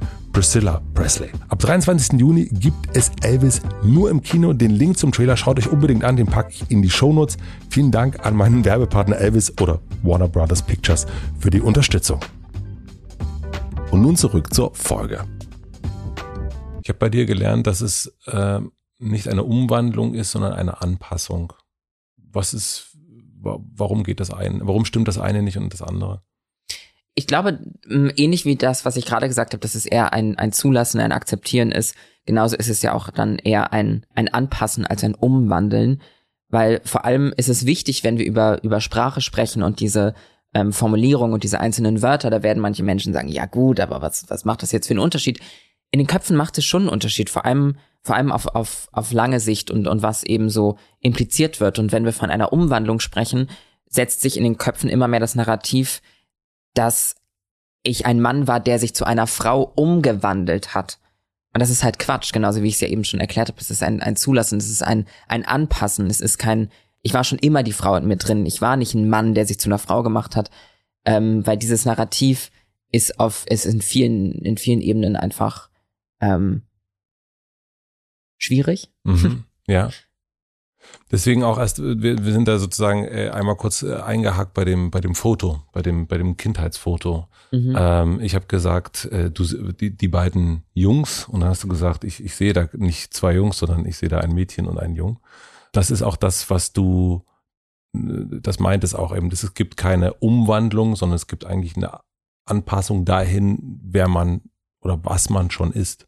Ja. So habe ich das richtig verstanden jetzt? Korrekt. Sehr gut. Diese Anpassung. Hast du das mit jemandem besprochen? Nein. Natürlich nicht. Du hast es auf Instagram gepostet. Nein. Ähm, also ich habe, ich, es gab halt den Moment, wo ich gemerkt habe, okay, jetzt habe ich irgendwie lange Haare, ich habe mir die Fingernägel lackiert, meine Freunde nennen mich sie und Phoenix. Und dann war ich, habe ich sehr, sehr geschwommen, wie es jetzt weitergehen kann. Hab so Wann war das so jahresmäßig? Ah, also wir haben uns ja mal vor vielen Jahren irgendwo kennengelernt. Mhm. Ähm, da sah ich auf jeden Fall noch anders aus. Da sahst du noch anders aus. Ähm, ja. Ich bin mit Zeitangaben so ja. schlecht. Ich glaube, ja. wenn jemand alles, was ich heute schon hier an Zeitangaben gesagt habe, wenn das man, überprüfen wir nachher alles im Fact. Ja, wenn man das mal übereinander legen mhm. würde in den Zeitstrahl, wäre das absolutes Durcheinander. Ähm, Deine Hormonbehandlung fing letztes Jahr erst an, ne? Mit 25, äh, mit deinem 25. Geburtstag. Ja, aber ich werde jetzt ja fast 26, 27, äh, also ziemlich genau zwei Jahre, zwei Jahre. sind wir an diesem Punkt. Mit, bringst du mich auch mit den Jahreszahlen durcheinander. Ist auch eigentlich wurscht, ne? Aber eigentlich äh, äh, zu gucken, äh, ja, äh, nun ja. Genau, aber, aber so kommen wir auch zu dem Zeitpunkt, an dem ich das ähm, gemacht habe, weil dann muss das so vor drei Jahren ungefähr gewesen sein, vor zweieinhalb Jahren weil ich dann nämlich überlegt habe, okay, wie mache ich jetzt weiter? Ja. Und dann bin ich im ersten Schritt ähm, einfach zu dem Therapeuten von einer Freundin von mir gegangen, also einer cisgeschlechtlichen Heterofreundin. Das hatte nichts mit Transsein zu tun, aber einfach diesen Schritt ähm, zu gehen hin zu einer therapeutischen Person, die mir grundsätzlich nicht ähm, attestieren kann, dass ich trans bin, sondern die mir grundsätzlich helfen kann, weitere Schritte zu gehen, was Hormonbehandlung ähm, etc. angeht, aufgrund dessen, dass ich im Internet äh, mir ähm, erlernt habe oder erlesen habe, dass ich natürlich privat eine Hormonbehandlung zahlen kann, aber dass es natürlich auch die Möglichkeit gibt, dass das von der Krankenkasse übernommen wird. Und dafür muss ich natürlich dann zu einem Therapeutin und das habe ich dann gemacht, der hat mich dann wiederum aber zu seiner Kollegin geschickt und dann ging alles ganz schnell. Und dann habe ich nämlich ganz schnell die die mit ganz viel Glück sehr sehr schnell meine Hormonbehandlung gestartet. Und deswegen weiß ich jetzt wieder, dass das vom von Zeitraum dann ungefähr gewesen sein muss. Hast du Befürchtungen gehabt? Oh ja, ganz viele, weil ich ganz viel ich habe auch da natürlich viel gelesen und ich glaube, ich habe jetzt nicht irgendwie, äh, ich habe viel einfach im Internet gelesen und eben so Hören sagen und irgendwie ähm, auf Social Media CreatorInnen, die trans sind, ähm, gefolgt und mir angehört, was die gesagt haben, aber es war jetzt wenig so klinisch belegte mhm. Fakten, ähm, auch wenn da natürlich auch welche dabei waren, aber so es war viel so einfach Erfahrungsberichte von Menschen. Mhm. Ähm, und das, das Medizinische habe ich dann natürlich im, dann vom Endokrinologen und so dann erfahren. Aber auf jeden Fall ist es so, bei einer Hormonbehandlung, es ist ein bisschen alles kann, nichts muss. Es ist so, es ist ja auch bei, bei Cis-Menschen so, dass sind ja nicht alle, alle, alle gleich, weil der Hormonspiegel irgendwie ja. ähnlich oder gleich ist. Oder so. Es ist ja trotzdem alles unterschiedliche Menschen. Ähm, dementsprechend kann man das im Vorhinein nicht so richtig sagen, was passiert. Und ich hatte schon, ich hatte schon ein bisschen Angst, weil es ist, ähm, soweit ich ähm, ohne medizinischen Hintergrund äh, das verstanden habe, ist es ja auch so, dass Hormone sich schon auch auf, ähm, naja, auf Gefühle auswirken, auf, ja. auf, ähm, auf Verhaltensmuster fast schon, weil eben durch diese Gefühle natürlich auch dann, ähm, wie sagt man, Bedürfnisse entstehen, wie auch immer. Ähm, und da hatte ich schon ein bisschen Angst, dass ich durch diese hormonelle Veränderung meines Körpers mich irgendwie sehr verändern könnte und irgendwie Dinge an mir verlieren könnte, die ich gar nicht so verlieren will. Ähm, aber tatsächlich auch da, ich bin ein Mensch, ich denke oft viel zu viel und habe sehr viele Horrorszenarien im Kopf. Ähm, das ist ehrlicherweise alles nicht so richtig passiert. Also ich bin immer noch, würde ich behaupten, exakt der gleiche Mensch wie davor. Mhm. Natürlich gab es Veränderungen, aber irgendwie ähm, meine Horrorszenarien haben sich auf jeden Fall nicht bestätigt. Und ist das dann so, dass man ganz oft vor den Spiegel tritt und guckt, ob man irgendwas sieht, ob irgendwas ähm, mm. sich verändert, sich ja, anpasst? Aber mein Endokrinologe war ähm, sehr gut darin, mir direkt Hoffnung zu nehmen, dass sich da jetzt direkt schnell was verändert. Aber natürlich ist die Hoffnung trotzdem da. Aber das dauert natürlich erstmal ja. einen Moment. Wobei das Brustwachstum ziemlich schnell eingesetzt hat und das war dann irgendwie aufregend auf jeden Fall. Das stelle ich mir total krass vor, dass man sich so, also dass man so wirklich zugucken kann. Ja, es ging auf jeden Fall, es ging super schnell. Ja. Alle anderen Veränderungen, dadurch, dass ich eben auch aufgrund meines Berufs doch mich viel im Spiegel sehe und in Kameras und etc., dass da das dann eher so manchmal ist, oh, so nach so ein paar Wochen, äh, Monaten, so, oh, ich sehe ja, also da hat sich wieder was, da, da, da ist der Körper wieder anders geworden oder. Neue Setkarten. oder die, die, die Haut hat sich verändert oder. Ähm, die Haut hat sich verändert? Ja, tatsächlich wird ähm, die Haut im Gesicht, am ganzen Körper wird weicher grundsätzlich. Ähm, und eben auch die, die Fettverteilung, die Muskelverteilung verändert sich. Das habe ich gelesen, ja. Ähm, und aber auch so aufgrund dessen, aufgrund, dass sich die, die Fettverteilung auch verändert, verändern sich auch zum Beispiel Gesichtszüge. Das mhm. einzige, was heißt das einzige, aber eine der Dinge, die sehr bezeichnend sind, die sich nicht verändern, ist der Knochenbau. Da mhm. kann sich nichts verändern. Ich hatte vorhin schon breite Schultern angesprochen. Das, da kann sich nichts. Mhm. So klar können, sind Schultern etc. natürlich auch von Muskeln ähm, mhm. und Fettgewebe wie auch immer ähm, bepackt.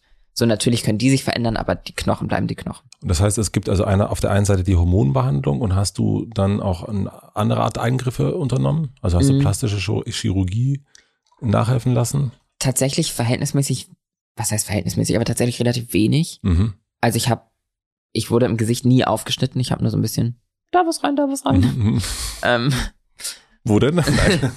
äh, tatsächlich habe ich da auch schon sehr offen auf, auf meinem Social Media Accounts drüber gesprochen, weil ich das wahnsinnig wichtig finde, dass vor allem junge Trans Menschen sehen, dass äh, sich mein Gesicht nicht einfach so verändert ja. und irgendwie, dass das nicht so geht, mhm. sondern dass ein Chirurg nachgeholfen hat. Das mhm. finde ich ganz, ganz wichtig, ähm, weil ich weiß selber, wie sich das anfühlt, dann so zu Hause zu sitzen und denken, ja, das und das wird ja, ne, wie, dass man Erwartungen dann hat, die aber einfach durch eine einfache Hormonbehandlung nicht einfach so passieren.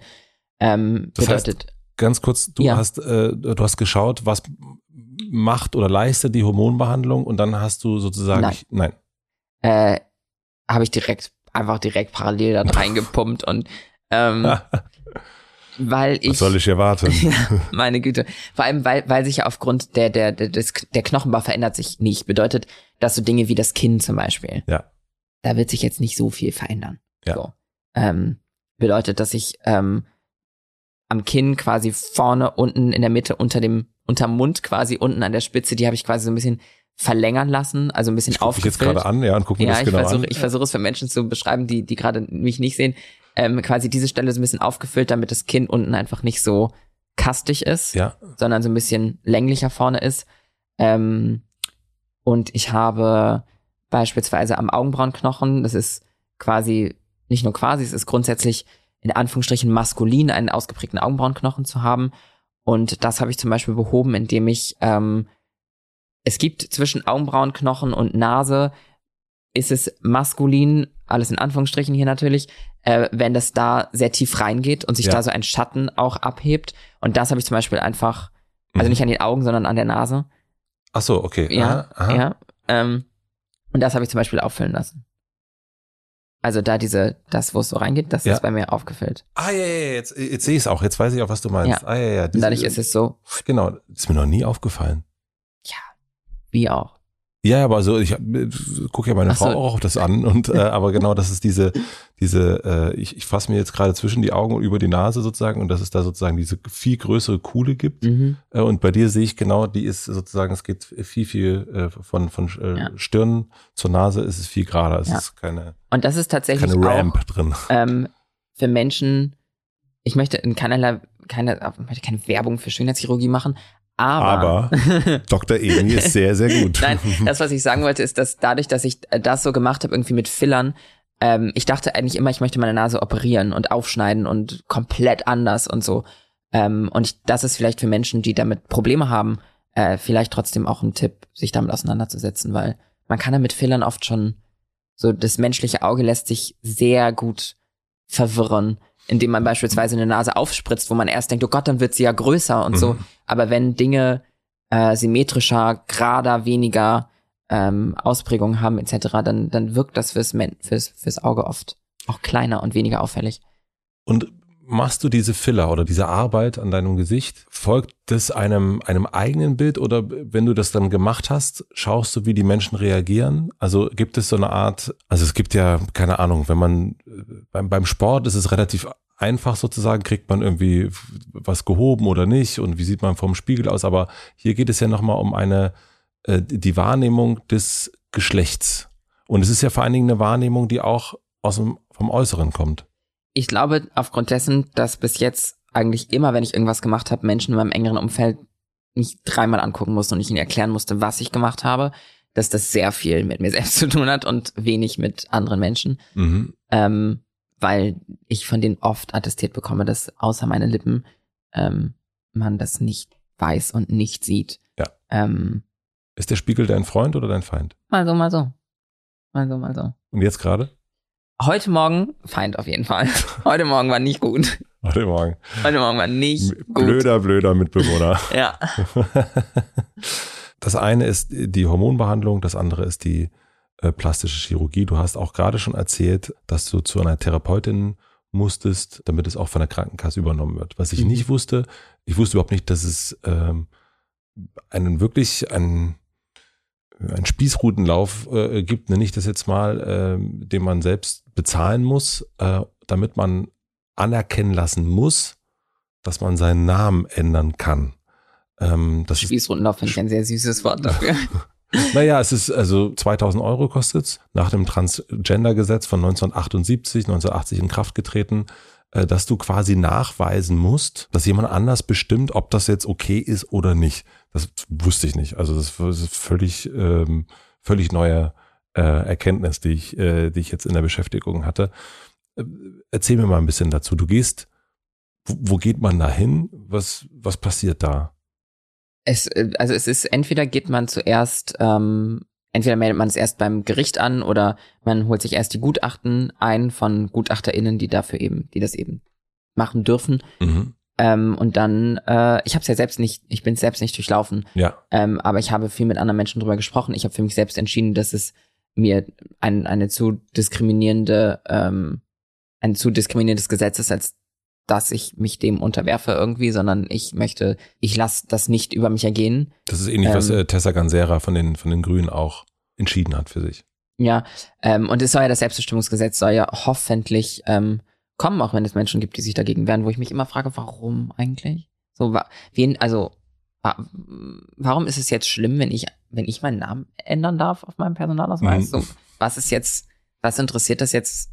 Naja, ähm, genau, da muss man auf jeden Fall diese Gutachten machen, über sich ergehen lassen. Und das, was ich besonders schlimm finde, sind, ist, ist, sind eben genau diese, weil dort sehr viele Fragen gestellt werden, die meiner Meinung nach gar nicht so viel mit dem Transsein zu tun haben, mhm. weil es werden sehr viele Fragen zur Sexualität gestellt. Und ich bin der absoluten Überzeugung, dass trans zu sein meine Identität, mein, meine, mein Geschlecht betrifft, aber nicht per se meine Sexualität. Also deswegen ich findest kann ja, du auch transsexuell einen irreführenden Begriff. Ja, ich finde transsexuell ein sehr schwieriges Wort, weil weil es eben suggeriert, es würde um, um Sexualität gehen. Aber es geht ja gar nicht um Sexualität. Es geht mhm. darum, wer ich bin. Ich kann als Transfrau jegliche Sexualität haben. Ich kann Homo, Bi, jede Sexualität haben. Dementsprechend finde ich es sehr schwierig, in diesem Prozess so viel über über über, über Sexuelles dann zu sprechen, mhm.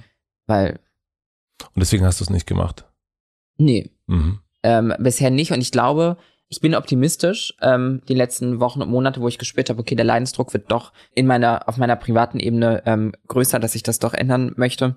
Größer, weil du, wenn du dich ausweisen musst. Genau, ähm, dass das einfach, ja, nicht nur wenn ich mich ausweisen muss, einfach so, das soll jetzt endlich irgendwie einfach mal geändert sein. Ich möchte auch, was das angeht, irgendwie ankommen. Aber ich glaube mittlerweile realistischerweise, hoffentlich, vielleicht naiv, optimistisch, dass wenn ich jetzt den Prozess des transsexuellen Gesetzes beginnen würde, ich nicht früher fertig wäre, als hoffentlich ein Selbstbestimmungsgesetz in Kraft tritt. Ja. Bedeutet, es macht gerade, vielleicht, hoffentlich, mhm. optimistisch gedacht, gar keinen Sinn mehr, mhm. diesen Prozess jetzt zu beginnen, weil der dauert so mindestens mal ein halbes Jahr, eher wahrscheinlich mit einem Jahr, muss man mhm. ungefähr rechnen. ähm, bis das Ja. alles dann irgendwie durch ist. Und ich Wahnsinn. hoffe, dass in dieser Zeit das Selbstbestimmungsgesetz äh, Warum hat das so lange gedauert? Also ich meine, das ist also dieses dieses Bild auch, ne, was du, das leuchtet mir total ein. Ähm, ich habe aber auch, glaube ich, noch bis noch nicht allzu langer Zeit auch das eher transsexuell bezeichnet. Wenn man das einmal liest, dann ist sofort klar, ja, Quatsch. Ähm, und das ist ja, man, dieses Gesetz ist so alt wie ich bin, bisschen älter sogar. Das will mir eigentlich nicht in den Kopf rein. dass es das noch gibt Ja. heute. Ja, ich, ähm, ich kann es auch nicht richtig verstehen, vor allem aufgrund dessen, dass ähm, Argumente dagegen sehr oft komplett haltlos sind. Und es ist, für mich ist da ähm, ein sehr gutes Beispiel auch so die Sportwelt, die aktuell ja auch sehr viel sich mit ähm, TranssportlerInnen beschäftigt und auch ähm, ein Beispiel aus den USA ähm, fällt mir da ein, wo es um Highschool-Sport geht, wo, ich mag es überhaupt nicht, wo als Relativpronomen zu benutzen, ähm, in, im, im Highschool-Sport äh, gab es da auch Diskussionen und dann hat die ähm, Gegenseite, nenne ich es jetzt mal, äh, versucht, Beispiele zu bringen in, von Situationen, in denen ähm, Transsportlerinnen unfair ähm, gekämpft äh, oder ge- ge- teilgenommen haben. Und dann hat sich herausgestellt, es war einfach eine Lüge. So, das ist einfach so gar nicht passiert. Dieses Basketballspiel, wo es angeblich Transbeteiligung gab, da waren alle cisgeschlechtlich. Mhm. Ähm, und das ist eben so oft, es wird so viel mit irgendwelchen Horrorszenarien gespielt, dass irgendwie Männer sich als Frauen verkleiden und dann in, Fra in, in weibliche Spaces, in Flinter-Spaces vordringen und da irgendwie ähm, ja Dinge treiben, die, die da nichts verloren haben. Und Es wird ja auch Tassa Gansera vorgeworfen von den Grünen. Es wird ja von der Emma-Redaktion vorgeworfen, dass sie eigentlich mhm. gar nicht den Platz bei den Grünen haben dürfte, weil das ja gar nicht den, der Parität äh, entsprechend ist, weil sie ja angeblich äh, keine Frau ist. Das fand ich irre, dass es gerade von Emma kommt. Ja. Und es ist halt, natürlich verstehe ich diese Angst und natürlich ist das wahnsinnig wichtig. Und ich glaube, dass aber ich als Transfrau ähm, habe auf jeden Fall kein Interesse, irgendwelche ähm, Safe Spaces äh, kaputt zu machen und bin mir auch ziemlich sicher, dass ich das nicht tue. Vor allem, weil ich mir der Situation sehr bewusst bin und wenn ich beispielsweise in der Umkleide bin, ähm, beim Sport oder so, bin ich extrem vorsichtig.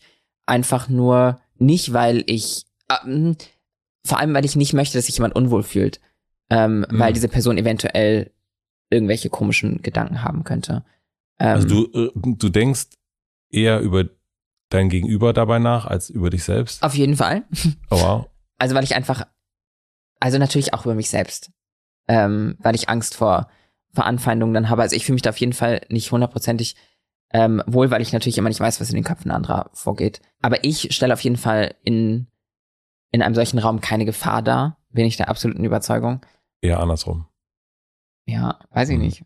Äh, Also ja, es ist auf jeden Fall für mich vollkommen absurd, dass dieses Narrativ, dass Transfrauen in solchen Situationen beispielsweise eine Gefahr darstellen könnten, weil wir irgendwie ähm, eigentlich keine Frauen sind und da irgendwie nur irgendwas, was weiß ich, machen wollen. Ähm, Ziemlich komplizierter Weg. ja, Also ja, und aber, aber am Ende des Tages beeinflusst mich das eben so, dass ich eben dann wiederum sehr vorsichtig bin. Ähm, Ja. Weil ich natürlich nicht möchte, dass jemand sich unwohl fühlt irgendwie. Aber ich glaube, es hat auch viel damit zu tun in unserer Gesellschaft, dass ich mich in diesen Räumen aufgrund eben dieser Person, auch über die ich gerade gesprochen habe, mich gar nicht so richtig zu 100% wohlfühlen kann. mhm. Und ich glaube, dass es vielen Transfrauen so geht. Was wird das Selbstbestimmungsgesetz ändern? Äh, in Bezug darauf natürlich nicht so viel, obwohl es natürlich auch viel Symbolwirkung hat, wenn ähm, solche Prozesse sich äh, verändern in, in diesem Land. Für mich würde es vor allem ändern, dass ich eben nicht diesen Prozess des transsexuellen Gesetzes durchmachen muss. Also sehr logisch jetzt, äh, sehr, sehr, sehr offensichtlich. Und das würde mir einfach sehr viel, würde mir einen Weg ersparen, der mir, glaube ich, der mich extrem viel Kraft kosten wird. Und auch aktuell, was mich sehr viel Kraft kostet. Eine Kritik gegenüber dem Gesetz ist, dass eine Anpassung zu früh passieren könnte. Also dass quasi 14-Jährige schon anfangen könnten, äh, eine Anpassung vorzunehmen und dass das vermutlich in einer pubertären Phase, wo man nicht genau weiß, wohin geht sozusagen die eigene Reise, ähm, dass das zu früh ist. Also diese Befürchtungen gibt es. Wie stehst du dazu? Und ich weiß, dass du nicht für eine Allgemeinheit sprechen kannst, sondern ich frage dich Ja. sozusagen persönlich. ich mag es grundsätzlich nicht, das gegeneinander aufzuwiegen. Trotzdem ist vieles was am Anfang einer ähm, Anpassung passieren kann, nicht unbedingt irreversibel, vor allem auch wenn wir von Jugendlichen und Kindern sprechen, könnte man ja auch eine hormonelle, ähm, also man könnte ja auch Hormone erstmal blocken, bevor eine Pubertät einsetzt, ähm, bis ein Kind dann vielleicht auch noch ein paar Jahre älter ist. Das ist natürlich auch eine Option. Mhm. Ähm, und vieles ist nicht irreversibel und es gibt viele Zahlen da draußen und Statistiken, wie hoch die Suizidrate ist von Transjugendlichen, von queeren Jugendlichen allgemein. Und da gibt es natürlich verschiedene Bausteine, die dazu führen, dass das so ist. Ja. Ähm, ich meine, das ist, glaube ich, 5,5 mal so hoch ist wie, wie bei nicht. Äh, Ist extrem hoch, Es ja. ist auf jeden Fall deutlich höher. Und das ist natürlich ein großer Baustein davon, weil ich meinte gerade schon die, die, die, die Symbolwirkung, die es hätte. Ähm, natürlich hätte das auch für Eltern, die vielleicht weniger Bezug zu ähm, Transmenschen, zur queeren Community haben, da hätte es natürlich Ja. auch eine gewisse Symbolwirkung, wenn dieser Weg ein anderer wäre. Und ich bin eben der Überzeugung, dass das vielleicht, wie gesagt, wenn ich habe das eingeleitet mit, ich mag es nicht so richtig gegeneinander aufwiegen, aber wenn eine geschle- cisgeschlechtliche Person mal so einen kleinen Ausflug gemacht hat, der nicht irreversibel ist, ist das so schlimm? Ich weiß es nicht. Ich weiß es auch nicht. Ja, ich, mich hat nur deine, deine, deine, Ja. dein Blick darauf interessiert. Nach der Anpassung von Elliot Page, mhm. äh, dem Schauspieler, da gab es ein, ein, ein Times-Cover und er sagte, I'm fully who I am. Würdest du das für dich auch sagen? Ich glaube, so eine Aussage hätte bei mir, finde ich auch gut nach all diesem Gespräch, aber vielleicht gar nicht so viel mit meinem Transsein zu tun, sondern einfach als Person. Und ich glaube, ich bin Hm. so, ein- also ich, ich glaube, dass was ganz wichtig ist und auch wenn wir jetzt schon so viel drüber gesprochen haben, natürlich ist das Transsein vor allem in den letzten Jahren ein ganz ein wichtiger Baustein meines Lebens gewesen, aber am Ende ist es auch nur ein Baustein meines Lebens und wenn ich sage, ich bin fully who I am, klar hat das bei mir viel mit Transsein zu tun, aber auch nicht nur. Auch ich als Person einfach und ich ähm, glaube, dass ich da ziemlich nah dran bin und ich glaube vor allem, dass ich, ich meinte vorhin schon zu akzeptieren, auch mal unsicher zu sein und ich glaube, genau das war für mich auch eine ganz, ganz wichtige Erkenntnis, zu verstehen, ich werde mich immer weiterentwickeln und es ist vollkommen natürlich und gut und wichtig, dass ich mich immer weiterentwickeln werde. Weil was wäre blöder, als wenn ich mich nicht mehr weiterentwickle? Und das war irgendwie mal mein Wunsch, dass ich so ankomme und irgendwie, das würde aber auch irgendwie bedeuten Stillstand und Stillstand wäre ziemlich scheiße. Und ich glaube eher so dieses Akzeptieren dessen ist das eigentliche Ankommen. Der Weg ist das Ziel. Also das heißt, ähm, du bist gar nicht angekommen, weil du gar nicht ankommen willst. Ja. Mhm. Also wenn wir von diesen Worten ausgehen, ja, Mhm. weil ich das gar nicht mehr so anstrebe. Ich glaube, ich habe das immer gerne in meinem Leben mit einem Zug verglichen und ich hatte eine Weile das Gefühl, habe ich auch viel in meiner Therapie drüber gesprochen, dass ich das Gefühl habe, ich entwickle mich wie so ein ICE, der irgendwie so quer durch Deutschland rast oder durch ganz Europa und irgendwie es geht so schnell und es war immer für mich so, wenn ich ein Bild von von einem Jahr von mir gesehen habe, habe ich immer über Jahre hinweg habe ich jedes Jahr einen komplett anderen Menschen auf diesen Bildern gesehen und deswegen war irgendwie, da, daher, da war der Ursprung dessen, dass ich irgendwie wollte, dass mein Leben, so dass ich ankomme, eben mit diesem, mit dieser Metapher des Zuges. Und das, was ich aber heute verstanden habe und wie es auch heute ist, ist so dieser Zug ist halt, wird mal so eine Bimmelbahn. Okay. So entspannt. Und, und das darf es und soll es auch bleiben. So, so eine Bimmelbahn, die so durch Travemünde fährt an der Ostsee. Du hast geschrieben, du identifizierst dich nicht, ein Transmensch zu sein, du bist es. Mhm. Ähm, identifizierst du dich damit, eine Frau zu sein? Ja, ich, also das, wo es mir darum, da hauptsächlich geht, ist, dass zwei, zwei Hauptpunkte. Der, der eine Punkt ist, das Wort identifizieren ist vor allem in den letzten Jahren an manchen ähm, Fronten sehr viel verwendet worden im, in Bezug, sich über irgendwelche Dinge auch ähm, lustig zu machen und irgendwie so, es ist so ein Anidentifizieren und irgendwie äh, wird das irgendwie nicht so hundertprozentig ernst genommen.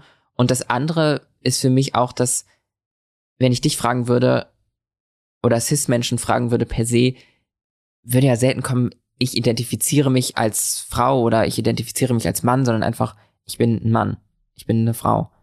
Ähm, und das ist für mich halt auch ein ganz wichtiger Punkt. Ich bin halt einfach eine Frau, fertig. Mhm. So, ähm, identifizieren eben vor allem durch den ersten Punkt, den ich genannt habe, ähm, hat auch manchmal so ein, ist so in den Köpfen manchmal, äh, ja, so ein, ich identifiziere mich als etwas, aber bin das nicht. So Mhm. so. Mhm, mhm. Hast du nach deiner Hormonbehandlung, ähm, hast du einen Unterschied festgestellt, wie du liebst? Wie ich liebe. Ja. Ich glaube, dass vieles, also das, es ist immer sehr schwer, das alles auseinander zu ähm, zu, zu zerren, was jetzt welche Veränderung in mir war, weil Mhm. mit dem, mit dem Beginn der Hormonbehandlung bin ich auch immer viel mehr in mir angekommen und dann war ich in manchen Momenten emotionaler und irgendwie mehr, mehr, mehr da und konnte mehr zulassen, mehr Offenheit ähm, zulassen etc. Und dann ist es ja aber auch immer die Frage, okay, kann ich das jetzt gerade auch, weil ich einfach mehr, wir haben eben drüber gesprochen, mehr irgendwie in mir angekommen bin, in mir, in mir souveräner bin, in mir mich wohler fühle, Mhm. weil dann kann ich natürlich auch mehr Emotionen zulassen und mehr nach außen zeigen und mehr, mehr Offenheit ähm, zeigen und so eben auch irgendwie anders lieben dann irgendwie. Also beziehe ich gerade sehr auf so meine Schwester beispielsweise oder ähm, oder andere Menschen aus meinem näheren Umfeld, mit denen ich dann irgendwie anders umgehen ähm, konnte. Und ich weiß dann immer nicht so hundertprozentig, was, ob was und wie das jetzt auch mit dem Mhm. Hormon zu tun hat, weil sich einfach vieles in meinem Leben auch parallel dazu verändert hat. Dann, Weil das eben nicht nur das eine ist, wie du ja, schon gesagt hast. ja, okay. weil sich ja vieles verändert. Und merkst du aber auch in Beziehung, also in, in Liebesbeziehung, das sind deine Partner anders? Mm, welche Partner? Ähm. Von denen, die kenne ich noch nicht. Äh, Die Okay. kannst du mir dann ja mal vorstellen. ähm, weil ich glaube tatsächlich, dass ich vor allem in den letzten Jahren mich selbst, ich habe eben von dem D-Zug erz- erzählt, der sich, der irgendwie durch Deutschland rast oder durch Europa, wie ich mich entwickelt habe. Wann und wie sollte da jemand aufsteigen, der das irgendwie Mitmacht. mitmachen konnte, also oder wo ich das auch wollte, dass es Mhm. funktioniert, so irgendwie, also das hat halt irgendwie nicht so richtig zusammengepasst. Dementsprechend hat es damit, glaube ich, auch viel zu tun, dass ich zuletzt wenig ähm, derartige Beziehungen ähm, Mhm. geführt habe. Ähm, gedatet habe ich natürlich trotzdem viel und gerne. Das gerne sollte vielleicht ein bisschen, naja, weiß ich nicht so ganz. Ähm, zuletzt auf jeden Fall mehr so ein bisschen, weiß ich nicht. Aber das, was sich verändert hat, ist natürlich per se, wenn wir jetzt gucken, wen ich vor sechs, sieben Jahren gedatet habe, waren das natürlich schwule Männer irgendwie. Ja. Und heute sind es teilweise äh, nicht ausschließlich, aber ähm, Heteromänner, ähm, cis-Heteromänner. Und ich merke immer mehr, dass mir queeres Dating auf jeden Fall besser tut als Mensch. So, ähm, ich bin da auch offen eingestellt, was das Geschlecht meines Gegenübers angeht. Und ich merke auch, dass mir das eigentlich sehr gut tut, so dieses Queer sein und miteinander mehr relaten können und, und sich auszutauschen und so. Ähm, Gerade dann doch aber irgendwie mal sehr oft an die Cis-Männer, ähm, wo ich mich manchmal frage, warum tust du das eigentlich schon wieder an? Ähm, Aber was ist da der Unterschied? Also was, wenn du, wenn du jetzt vergleichst, äh, Ja. in, in, in, äh, der, der, der klassische ja, Cis-Mann, ist natürlich auch alles schon wieder, ne, die, es ist Stereotypisierung. ja, also, natürlich, aber ich bin dabei. Ich mache, ist kein Problem. bitte. Ich stecke sie alle in eine Schublade. Ähm, es ist oft, ich stelle fest, dass im Regelfall ein äh, heterosexueller Cis-Mann oft bis, es kommt immer natürlich auf den Menschen drauf an, natürlich, aber habe ich gerade gesagt, not all men, ich weiß es nicht, ähm, aber auf jeden Fall, es gibt natürlich auch Ausnahmen, ähm, aber ich glaube, dass viele von denen sich, vor allem wenn sie groß sind und normschön sind, dann haben sie sich sehr wenig mit Privilegien oft beschäftigt oder wissen gar nicht so richtig, was das bedeutet. Das ist oft was, wo ich dann, wo ich manchmal so ein bisschen den Bezug verliere, wenn es dann so sehr. Ich glaube, dass also manche von denen tun sich dann auch schwer, mich zu daten, weil ich glaube, dass die haben halt ja auch nie äh, so etwas wie ein Outing ähm, durchlebt und ich möchte in keinster Weise sagen, dass sich ein heterosexueller Mann outen muss, um mich zu daten, aber trotzdem kann es ja im Umfeld ähm, eine ähnliche Wirkung haben, eine Mhm. Transfrau zu daten, womit ich in keinster Weise sagen möchte, dass das richtig ist. Das ist absolut absoluter Quatsch und absolut, ähm, absolut invalidiert das mein Geschlecht. Trotzdem ist es ja etwas, was in unserer Gesellschaft passiert, was ich sehe, dass es so ist und auch als, als das wahrnehme. Und ich glaube, dann ist quasi das Erzählen des Umfeldes, eine Transfrau zu daten, für einen solchen Mensch vielleicht das nächste, was einem Outing nahe kommen könnte. Ah ja. Mhm. Weil so ein bisschen so diese, wie reagieren die anderen? Oft sehen sie sich dann auch als die Leidtragende der Situation, wo ich mir denke, mhm, genau, du tust mir so leid. Ich muss ja auch mal deine Seite sehen. Und aber ich, ich, mh, ja, mittlerweile bin ich da sehr strikt und wenn ich das Gefühl habe, ähm, ich date jemanden, der mich nicht, der nicht stolz darauf ist, mich zu daten, der nicht mich seinen Freunden und Familie vorstellen würde. Also natürlich soll das nicht direkt passieren, so ich komme ich schon mit klar, aber wenn ich diesen Vibe spüre, okay, das ist auch gar nicht gewünscht und würde auch niemals passieren, dann Okay. Schisikowski.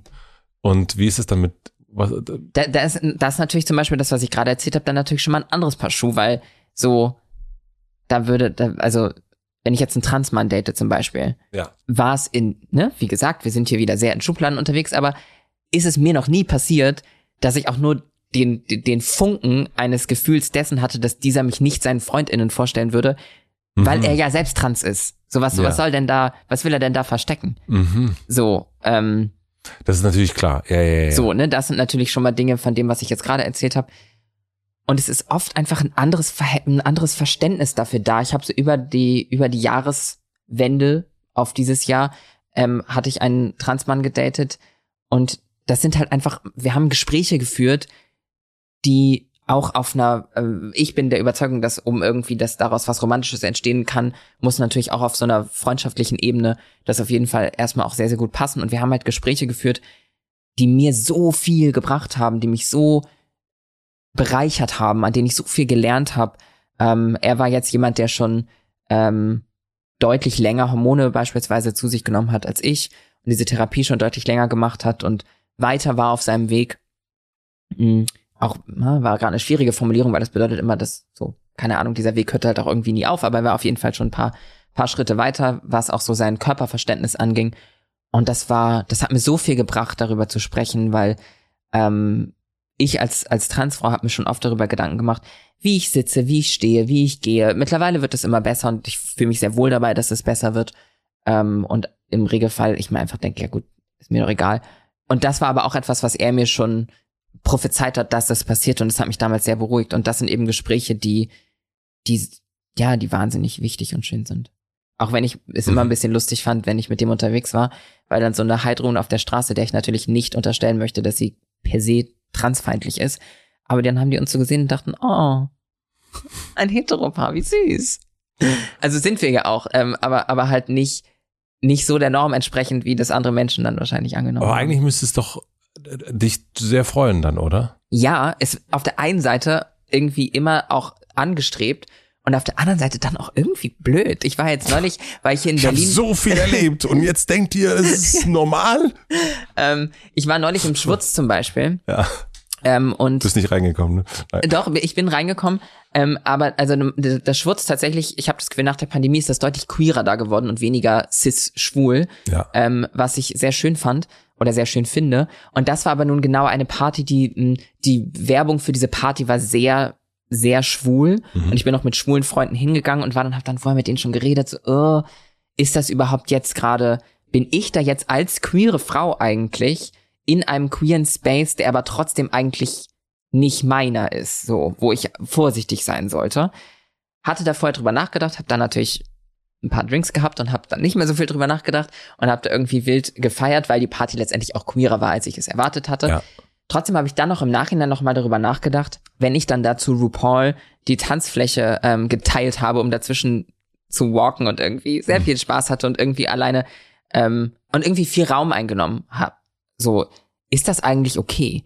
Ähm, weil wir haben jetzt gerade drüber gesprochen, so, wenn ich auf der Straße gesehen werde, ja, ist halt einfach ein hetero-cis-Paar, ist einfach eine Frau. Mhm. Was ist denn jetzt in dem, im schwulen Club, im queeren Club, Hm. wenn die mich sehen, so, was, was macht eigentlich die hetero-alte Tante hier, die jetzt hier irgendwie meint, äh, Ich hier habe so viel grad- Raum Ich habe einzunehmen? mich das gerade für mich gefragt. Wie wäre es, wenn ich da wäre und sozusagen das Wasser teilen würde, wie du das gemacht hast? Auf Äh, jeden Fall, es lief Catwalk von RuPaul und dann Ja, ist mei. einfach, da muss man halt walken. Ja klar, also was denn sonst? Kriechen nicht ähm, und stehen erst gar nicht. Ähm, aber das habe ich mir eben genau das gefragt. Was wäre, wenn ich jetzt da wäre mit äh, Freunden, Freundinnen und äh, und ich würde, ich bin jetzt nicht bekannt dafür, dass ich mich wahnsinnig gehen lasse, aber ich hätte einen guten Abend. Wie wäre, also auch für mich selbst und auch für die anderen.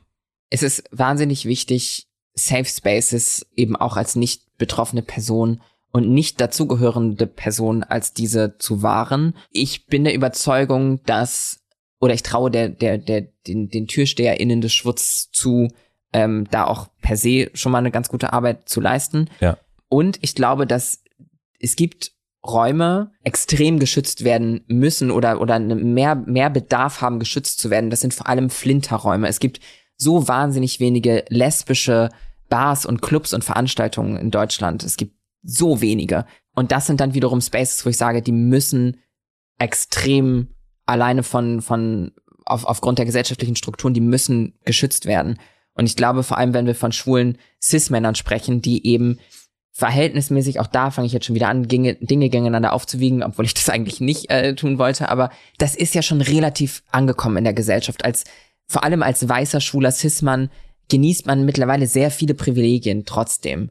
Man ist trotzdem ein, ein, ein Cis-Mann. Natürlich gibt's auch da wieder Individualerfahrungen äh, und es ist nicht alles zu pauschalisieren, aber demnach empfinde ich, dass ich als Transfrau in einem schwulen Club trotzdem tanzen darf.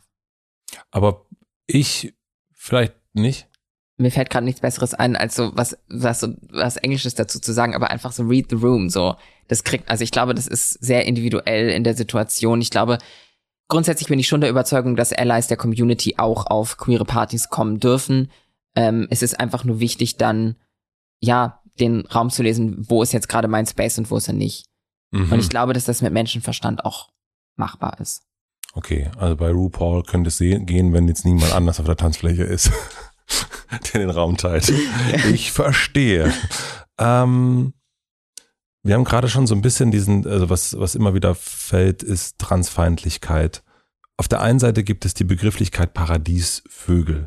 Und wenn man sich das mal so genau anguckt, das Wort, dann ist es ja eigentlich, okay, man spricht von einem Paradies, das ist ja ein toller Ort, man spricht von einem Vogel, äh, das ist ja das, was viele Menschen, glaube ich, sein wollen, wenn sie ein Tier wären.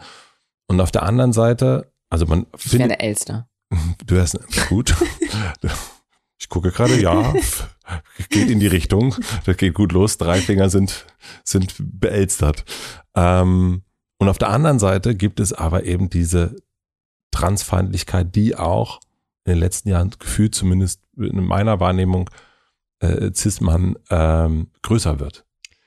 Ja. Und ich, hab, ich darf ich ganz kurz da direkt was zu sagen? Ich habe die Hoffnung, weil ich bin ja auch ein optimistischer Mensch und ich hoffe so. Deswegen, ich habe viele Hoffnung.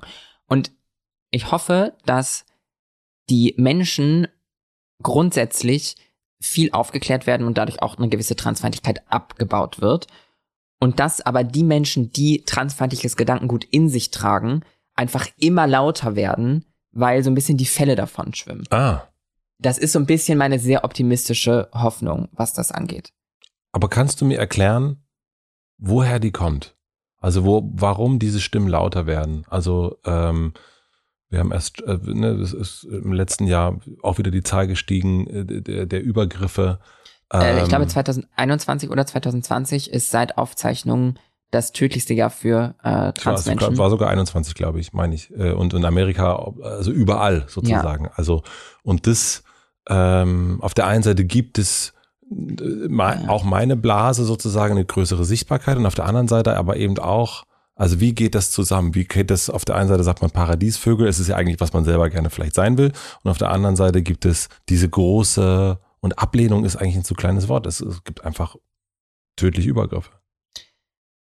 Ja, vielleicht aber äh, das, was ich gerade ähm, optimistischerweise gesagt habe, vielleicht ist es doch auch nicht hundertprozentig wahr. Ähm, weil die, eine gewisse Sichtbarkeit ist natürlich auch immer, bietet auch immer Gefahrenpotenzial mhm. ähm, für das Individuum als auch für die gesamte Community. Ähm, dass natürlich Menschen sich daran stören und je mehr Sichtbarkeit und Repräsentanz da ist, umso mehr stören sie sich daran. Aber wo das herkommt, weißt du ich, nicht? Da musst du die einladen und das würde ich dich bitten, nicht zu tun. Ja, vielleicht aber auch doch, weil es ist ja schon, also ja, es ist immer schwierig, aber ähm, dennoch geht es ja manchmal so, was ist, warum? Also ich, ich merke es, für mich ist es tatsächlich so, dass ich mir auch schon ähm, natürlich anhören musste, verschiedene äh, transfeindliche Argumentationen, warum Transsein ein Trend ist, warum whatever, whatever, whatever. Ähm, und tatsächlich ist es aber für mich so, selbst jegliches transfeindliche Argument, was ich bisher in meinem Leben gehört habe, was dagegen sprechen würde, ähm, dass mein Geschlecht valid ist. Trotzdem würde keines dieser Argumente dazu führen, dass Menschen wie ich so behandelt werden müssen oder so, ja, also so trotzdem, ich verstehe, also ich verstehe es einfach nicht. Und ich werde es auch niemals verstehen, warum Menschen sich am Transcend so doll stören. Ich glaube, es, also meine leichte Vermutung, ähm, es gibt Post von dir, äh, da sieht man äh, ein, ein, ein Bild, äh, zwei gegenüberstehende Personen. Mhm ähm, wie du warst und wie du jetzt aussiehst. Und du schreibst runter Anything Goes. Das war, ähm, glaube ich, mehr ein Witz. Aber ich glaube, das ist das, wenn ich Transmenschen sehe, dann denke ich das ganz oft. Dann denke ich, krass, guck mal, die Person ist mit, steht mit allen Mitteln dazu, die Person zu werden, die sie ist. Mhm. Und also, deswegen finde ich Paradiesvogel gar nicht mal so, ähm, so, so einen ganz unglücklichen Begriff dafür, weil das schon etwas einen ganz großen Vorbildcharakter hat. Und wenn man sich anguckt, woher kommen die Anfeindungen, dann sind das ja eigentlich vielleicht auch Menschen, die sich das eben nicht trauen. Und gerade Menschen, die, wo man sieht, die trauen sich. Die, und das ist ja wahnsinnig mutig. Also das kann ich gar nicht anders sagen. Also wie viel Anfeindungen, also und auch vor allen Dingen bei dir nochmal auch, dann auch mal den Mut zu haben, so in die Öffentlichkeit zu gehen. Und jetzt nicht das irgendwie in einer heimlichen Lübeck hinter verschlossenen Türen zu machen, sondern äh, Lübeck erfährt aus Instagram, äh, was in der verschlossenen Türen passiert. Und ich glaube, das ist ein bisschen das, dieser, es ist eigentlich eine Angst, glaube ich, die diese Menschen haben. Das ist so meine ja, Vermutung, vielleicht. weil es ja auch zeigt, guck mal, ich traue mich das und ich nehme das alles in Kauf und du nicht. Ja, ich habe auch, das hatte ich auch in meinem Buch ähm, geschrieben, dass so, es gibt ja auch Menschen, die annehmen würden, queer zu sein in jeglicher Hinsicht sei eine Entscheidung. Mhm. So, man entscheidet sich dazu, so zu sein. Und ich frage mich so ein bisschen, wo sie diese Annahme hernehmen und bin irgendwann zu dem Schluss gekommen, vielleicht weil sie es selbst tun, weil sie selbst eine aktive Entscheidung gegen das Queersein treffen mhm. und sich dann denken, naja, wenn ich das kann, können andere das ja auch, weil sie aber selbst in sich entweder unterschwellig oder auch ganz aktiv, das, da kann ich natürlich in die Köpfe nicht reingucken, vielleicht so, in Anführungsstrichen solche Wünsche haben, aber sich dagegen entscheiden, sie auszuleben. Vielleicht also, auch nicht nur unbedingt solche, sondern vielleicht auch ganz andere. Also so diese grundsätzliche Träume im Leben. Ja, grundsätzliche Sachen ja. unterdrücken und und äh, das hatten wir auch in dem Gespräch sozusagen. So was was ist da? Was sehe ich vielleicht noch nicht? Was? Warum bin ich? Äh, Fühle ich mich so und so? Und natürlich weiß man das auch immer nicht. Na klar, also als 14, 15 und das ändert sich auch noch mit 25 und äh, was ist jetzt Alter? Was ist jetzt mhm. ähm, Anpassung, ähm, Erfahrung und so weiter. Also das weiß man ja sowieso nicht. Aber mein, ich glaube, Unterdrückung. Ja. Meine liebste Geschichte ist ja immer von dem ungarischen äh, Politiker, der äh, sich, der extrem homofeindliche Politik gemacht hat und dann während der Corona-Zeit ähm, nackt an einer äh, an einer an einer Hauswand runtergeklettert ist von einer schwulen Sexparty. Nicht Mit ernst? einem Rucksack voller Drogen. Was hab ich denn? Das, war, das hast du nicht Nein, nein, nein. Das war vor ein paar Jahren. Das war eine absolute Lieblingsgeschichte. Also. Der macht heute natürlich keine Politik mehr. Komisch, was macht er jetzt? Weiß ich nicht. Ich glaube, der ist, äh, ist schnellstmöglich in der Versenkung verschwunden. Ähm, was ist für dich normal? Keine Ahnung. Also was ist, was ist schon normal? Halt irgendwie das, was der Mehrheit in unserer Gesellschaft, also oder, oder der, der, der, die, Mehrheit, die Mehrheit der Menschen irgendwie nachvollziehen kann oder ähnlich lebt oder so. Ich weiß es nicht, aber auf der anderen Seite denke ich mir dann auch, dass uns oft durch Medien etc. ein Bild von Normalität vermittelt wird, was eigentlich gar nicht wirklich der Norm und dem entspricht, wie es den meisten von uns ergeht, so, ähm, also sei es Schönheitsideale etc., dass eigentlich so viele von uns gibt, die von dieser Norm abweichen, dass so was ist dann überhaupt noch normal, ich weiß es nicht. Vielleicht brauchen wir das auch gar nicht, das Normale. Nee, aber ich benutze das Wort selbst dafür eigentlich noch zu oft.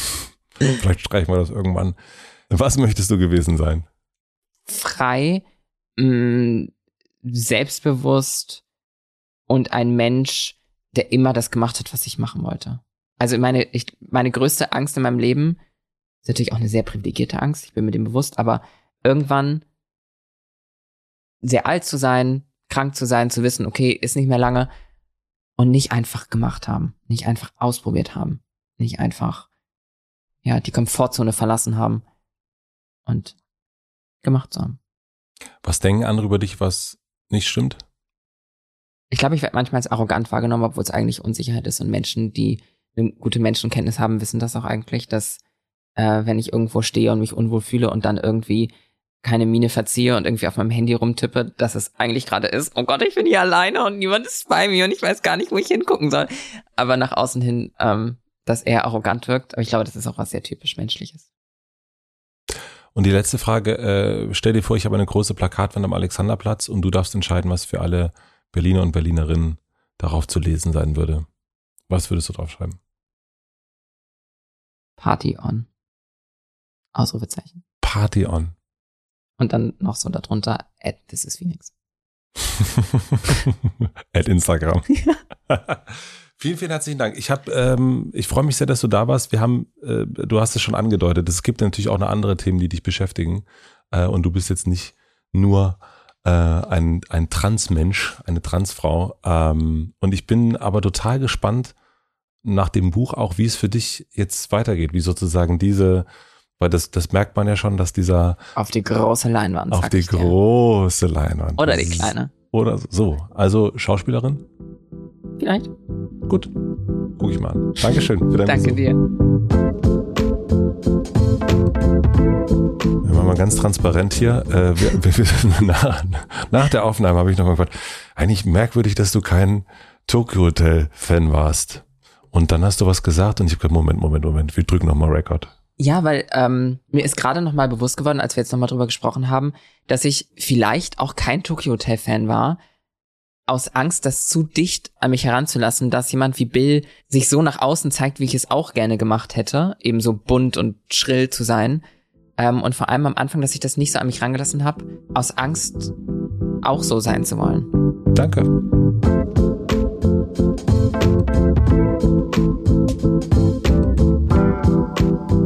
Das war Phoenix Kühnert. Vielen, vielen herzlichen Dank fürs Zuhören.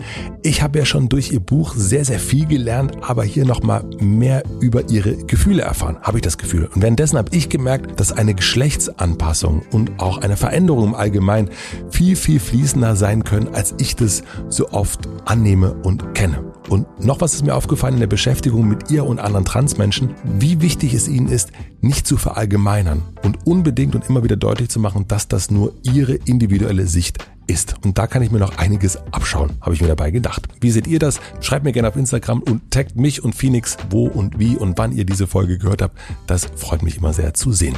Herzlichen Dank an Lena Rocholl für die redaktionelle Unterstützung, an Maximilian Frisch für den Mix und den Schnitt und Jan Köppen für die Musik. Und jetzt gibt's einen kleinen Podcast-Tipp zum direkten Weiteren. Meine beiden Kolleginnen Lisa und Maxi machen den Podcast Was macht eigentlich? Und der ist jetzt in die zweite Staffel gegangen. Was machen Sie da? Sie rufen Ihre alten Posterhelden an und fragen, was die jetzt so machen. Dabei in der neuen Staffel sind Vincent Raven, Carsten Spengemann, Lafay, Erkan und Stefan, Timo vom Alzertal, Carsten Blumenthal und noch viel mehr. Was macht eigentlich der Podcast?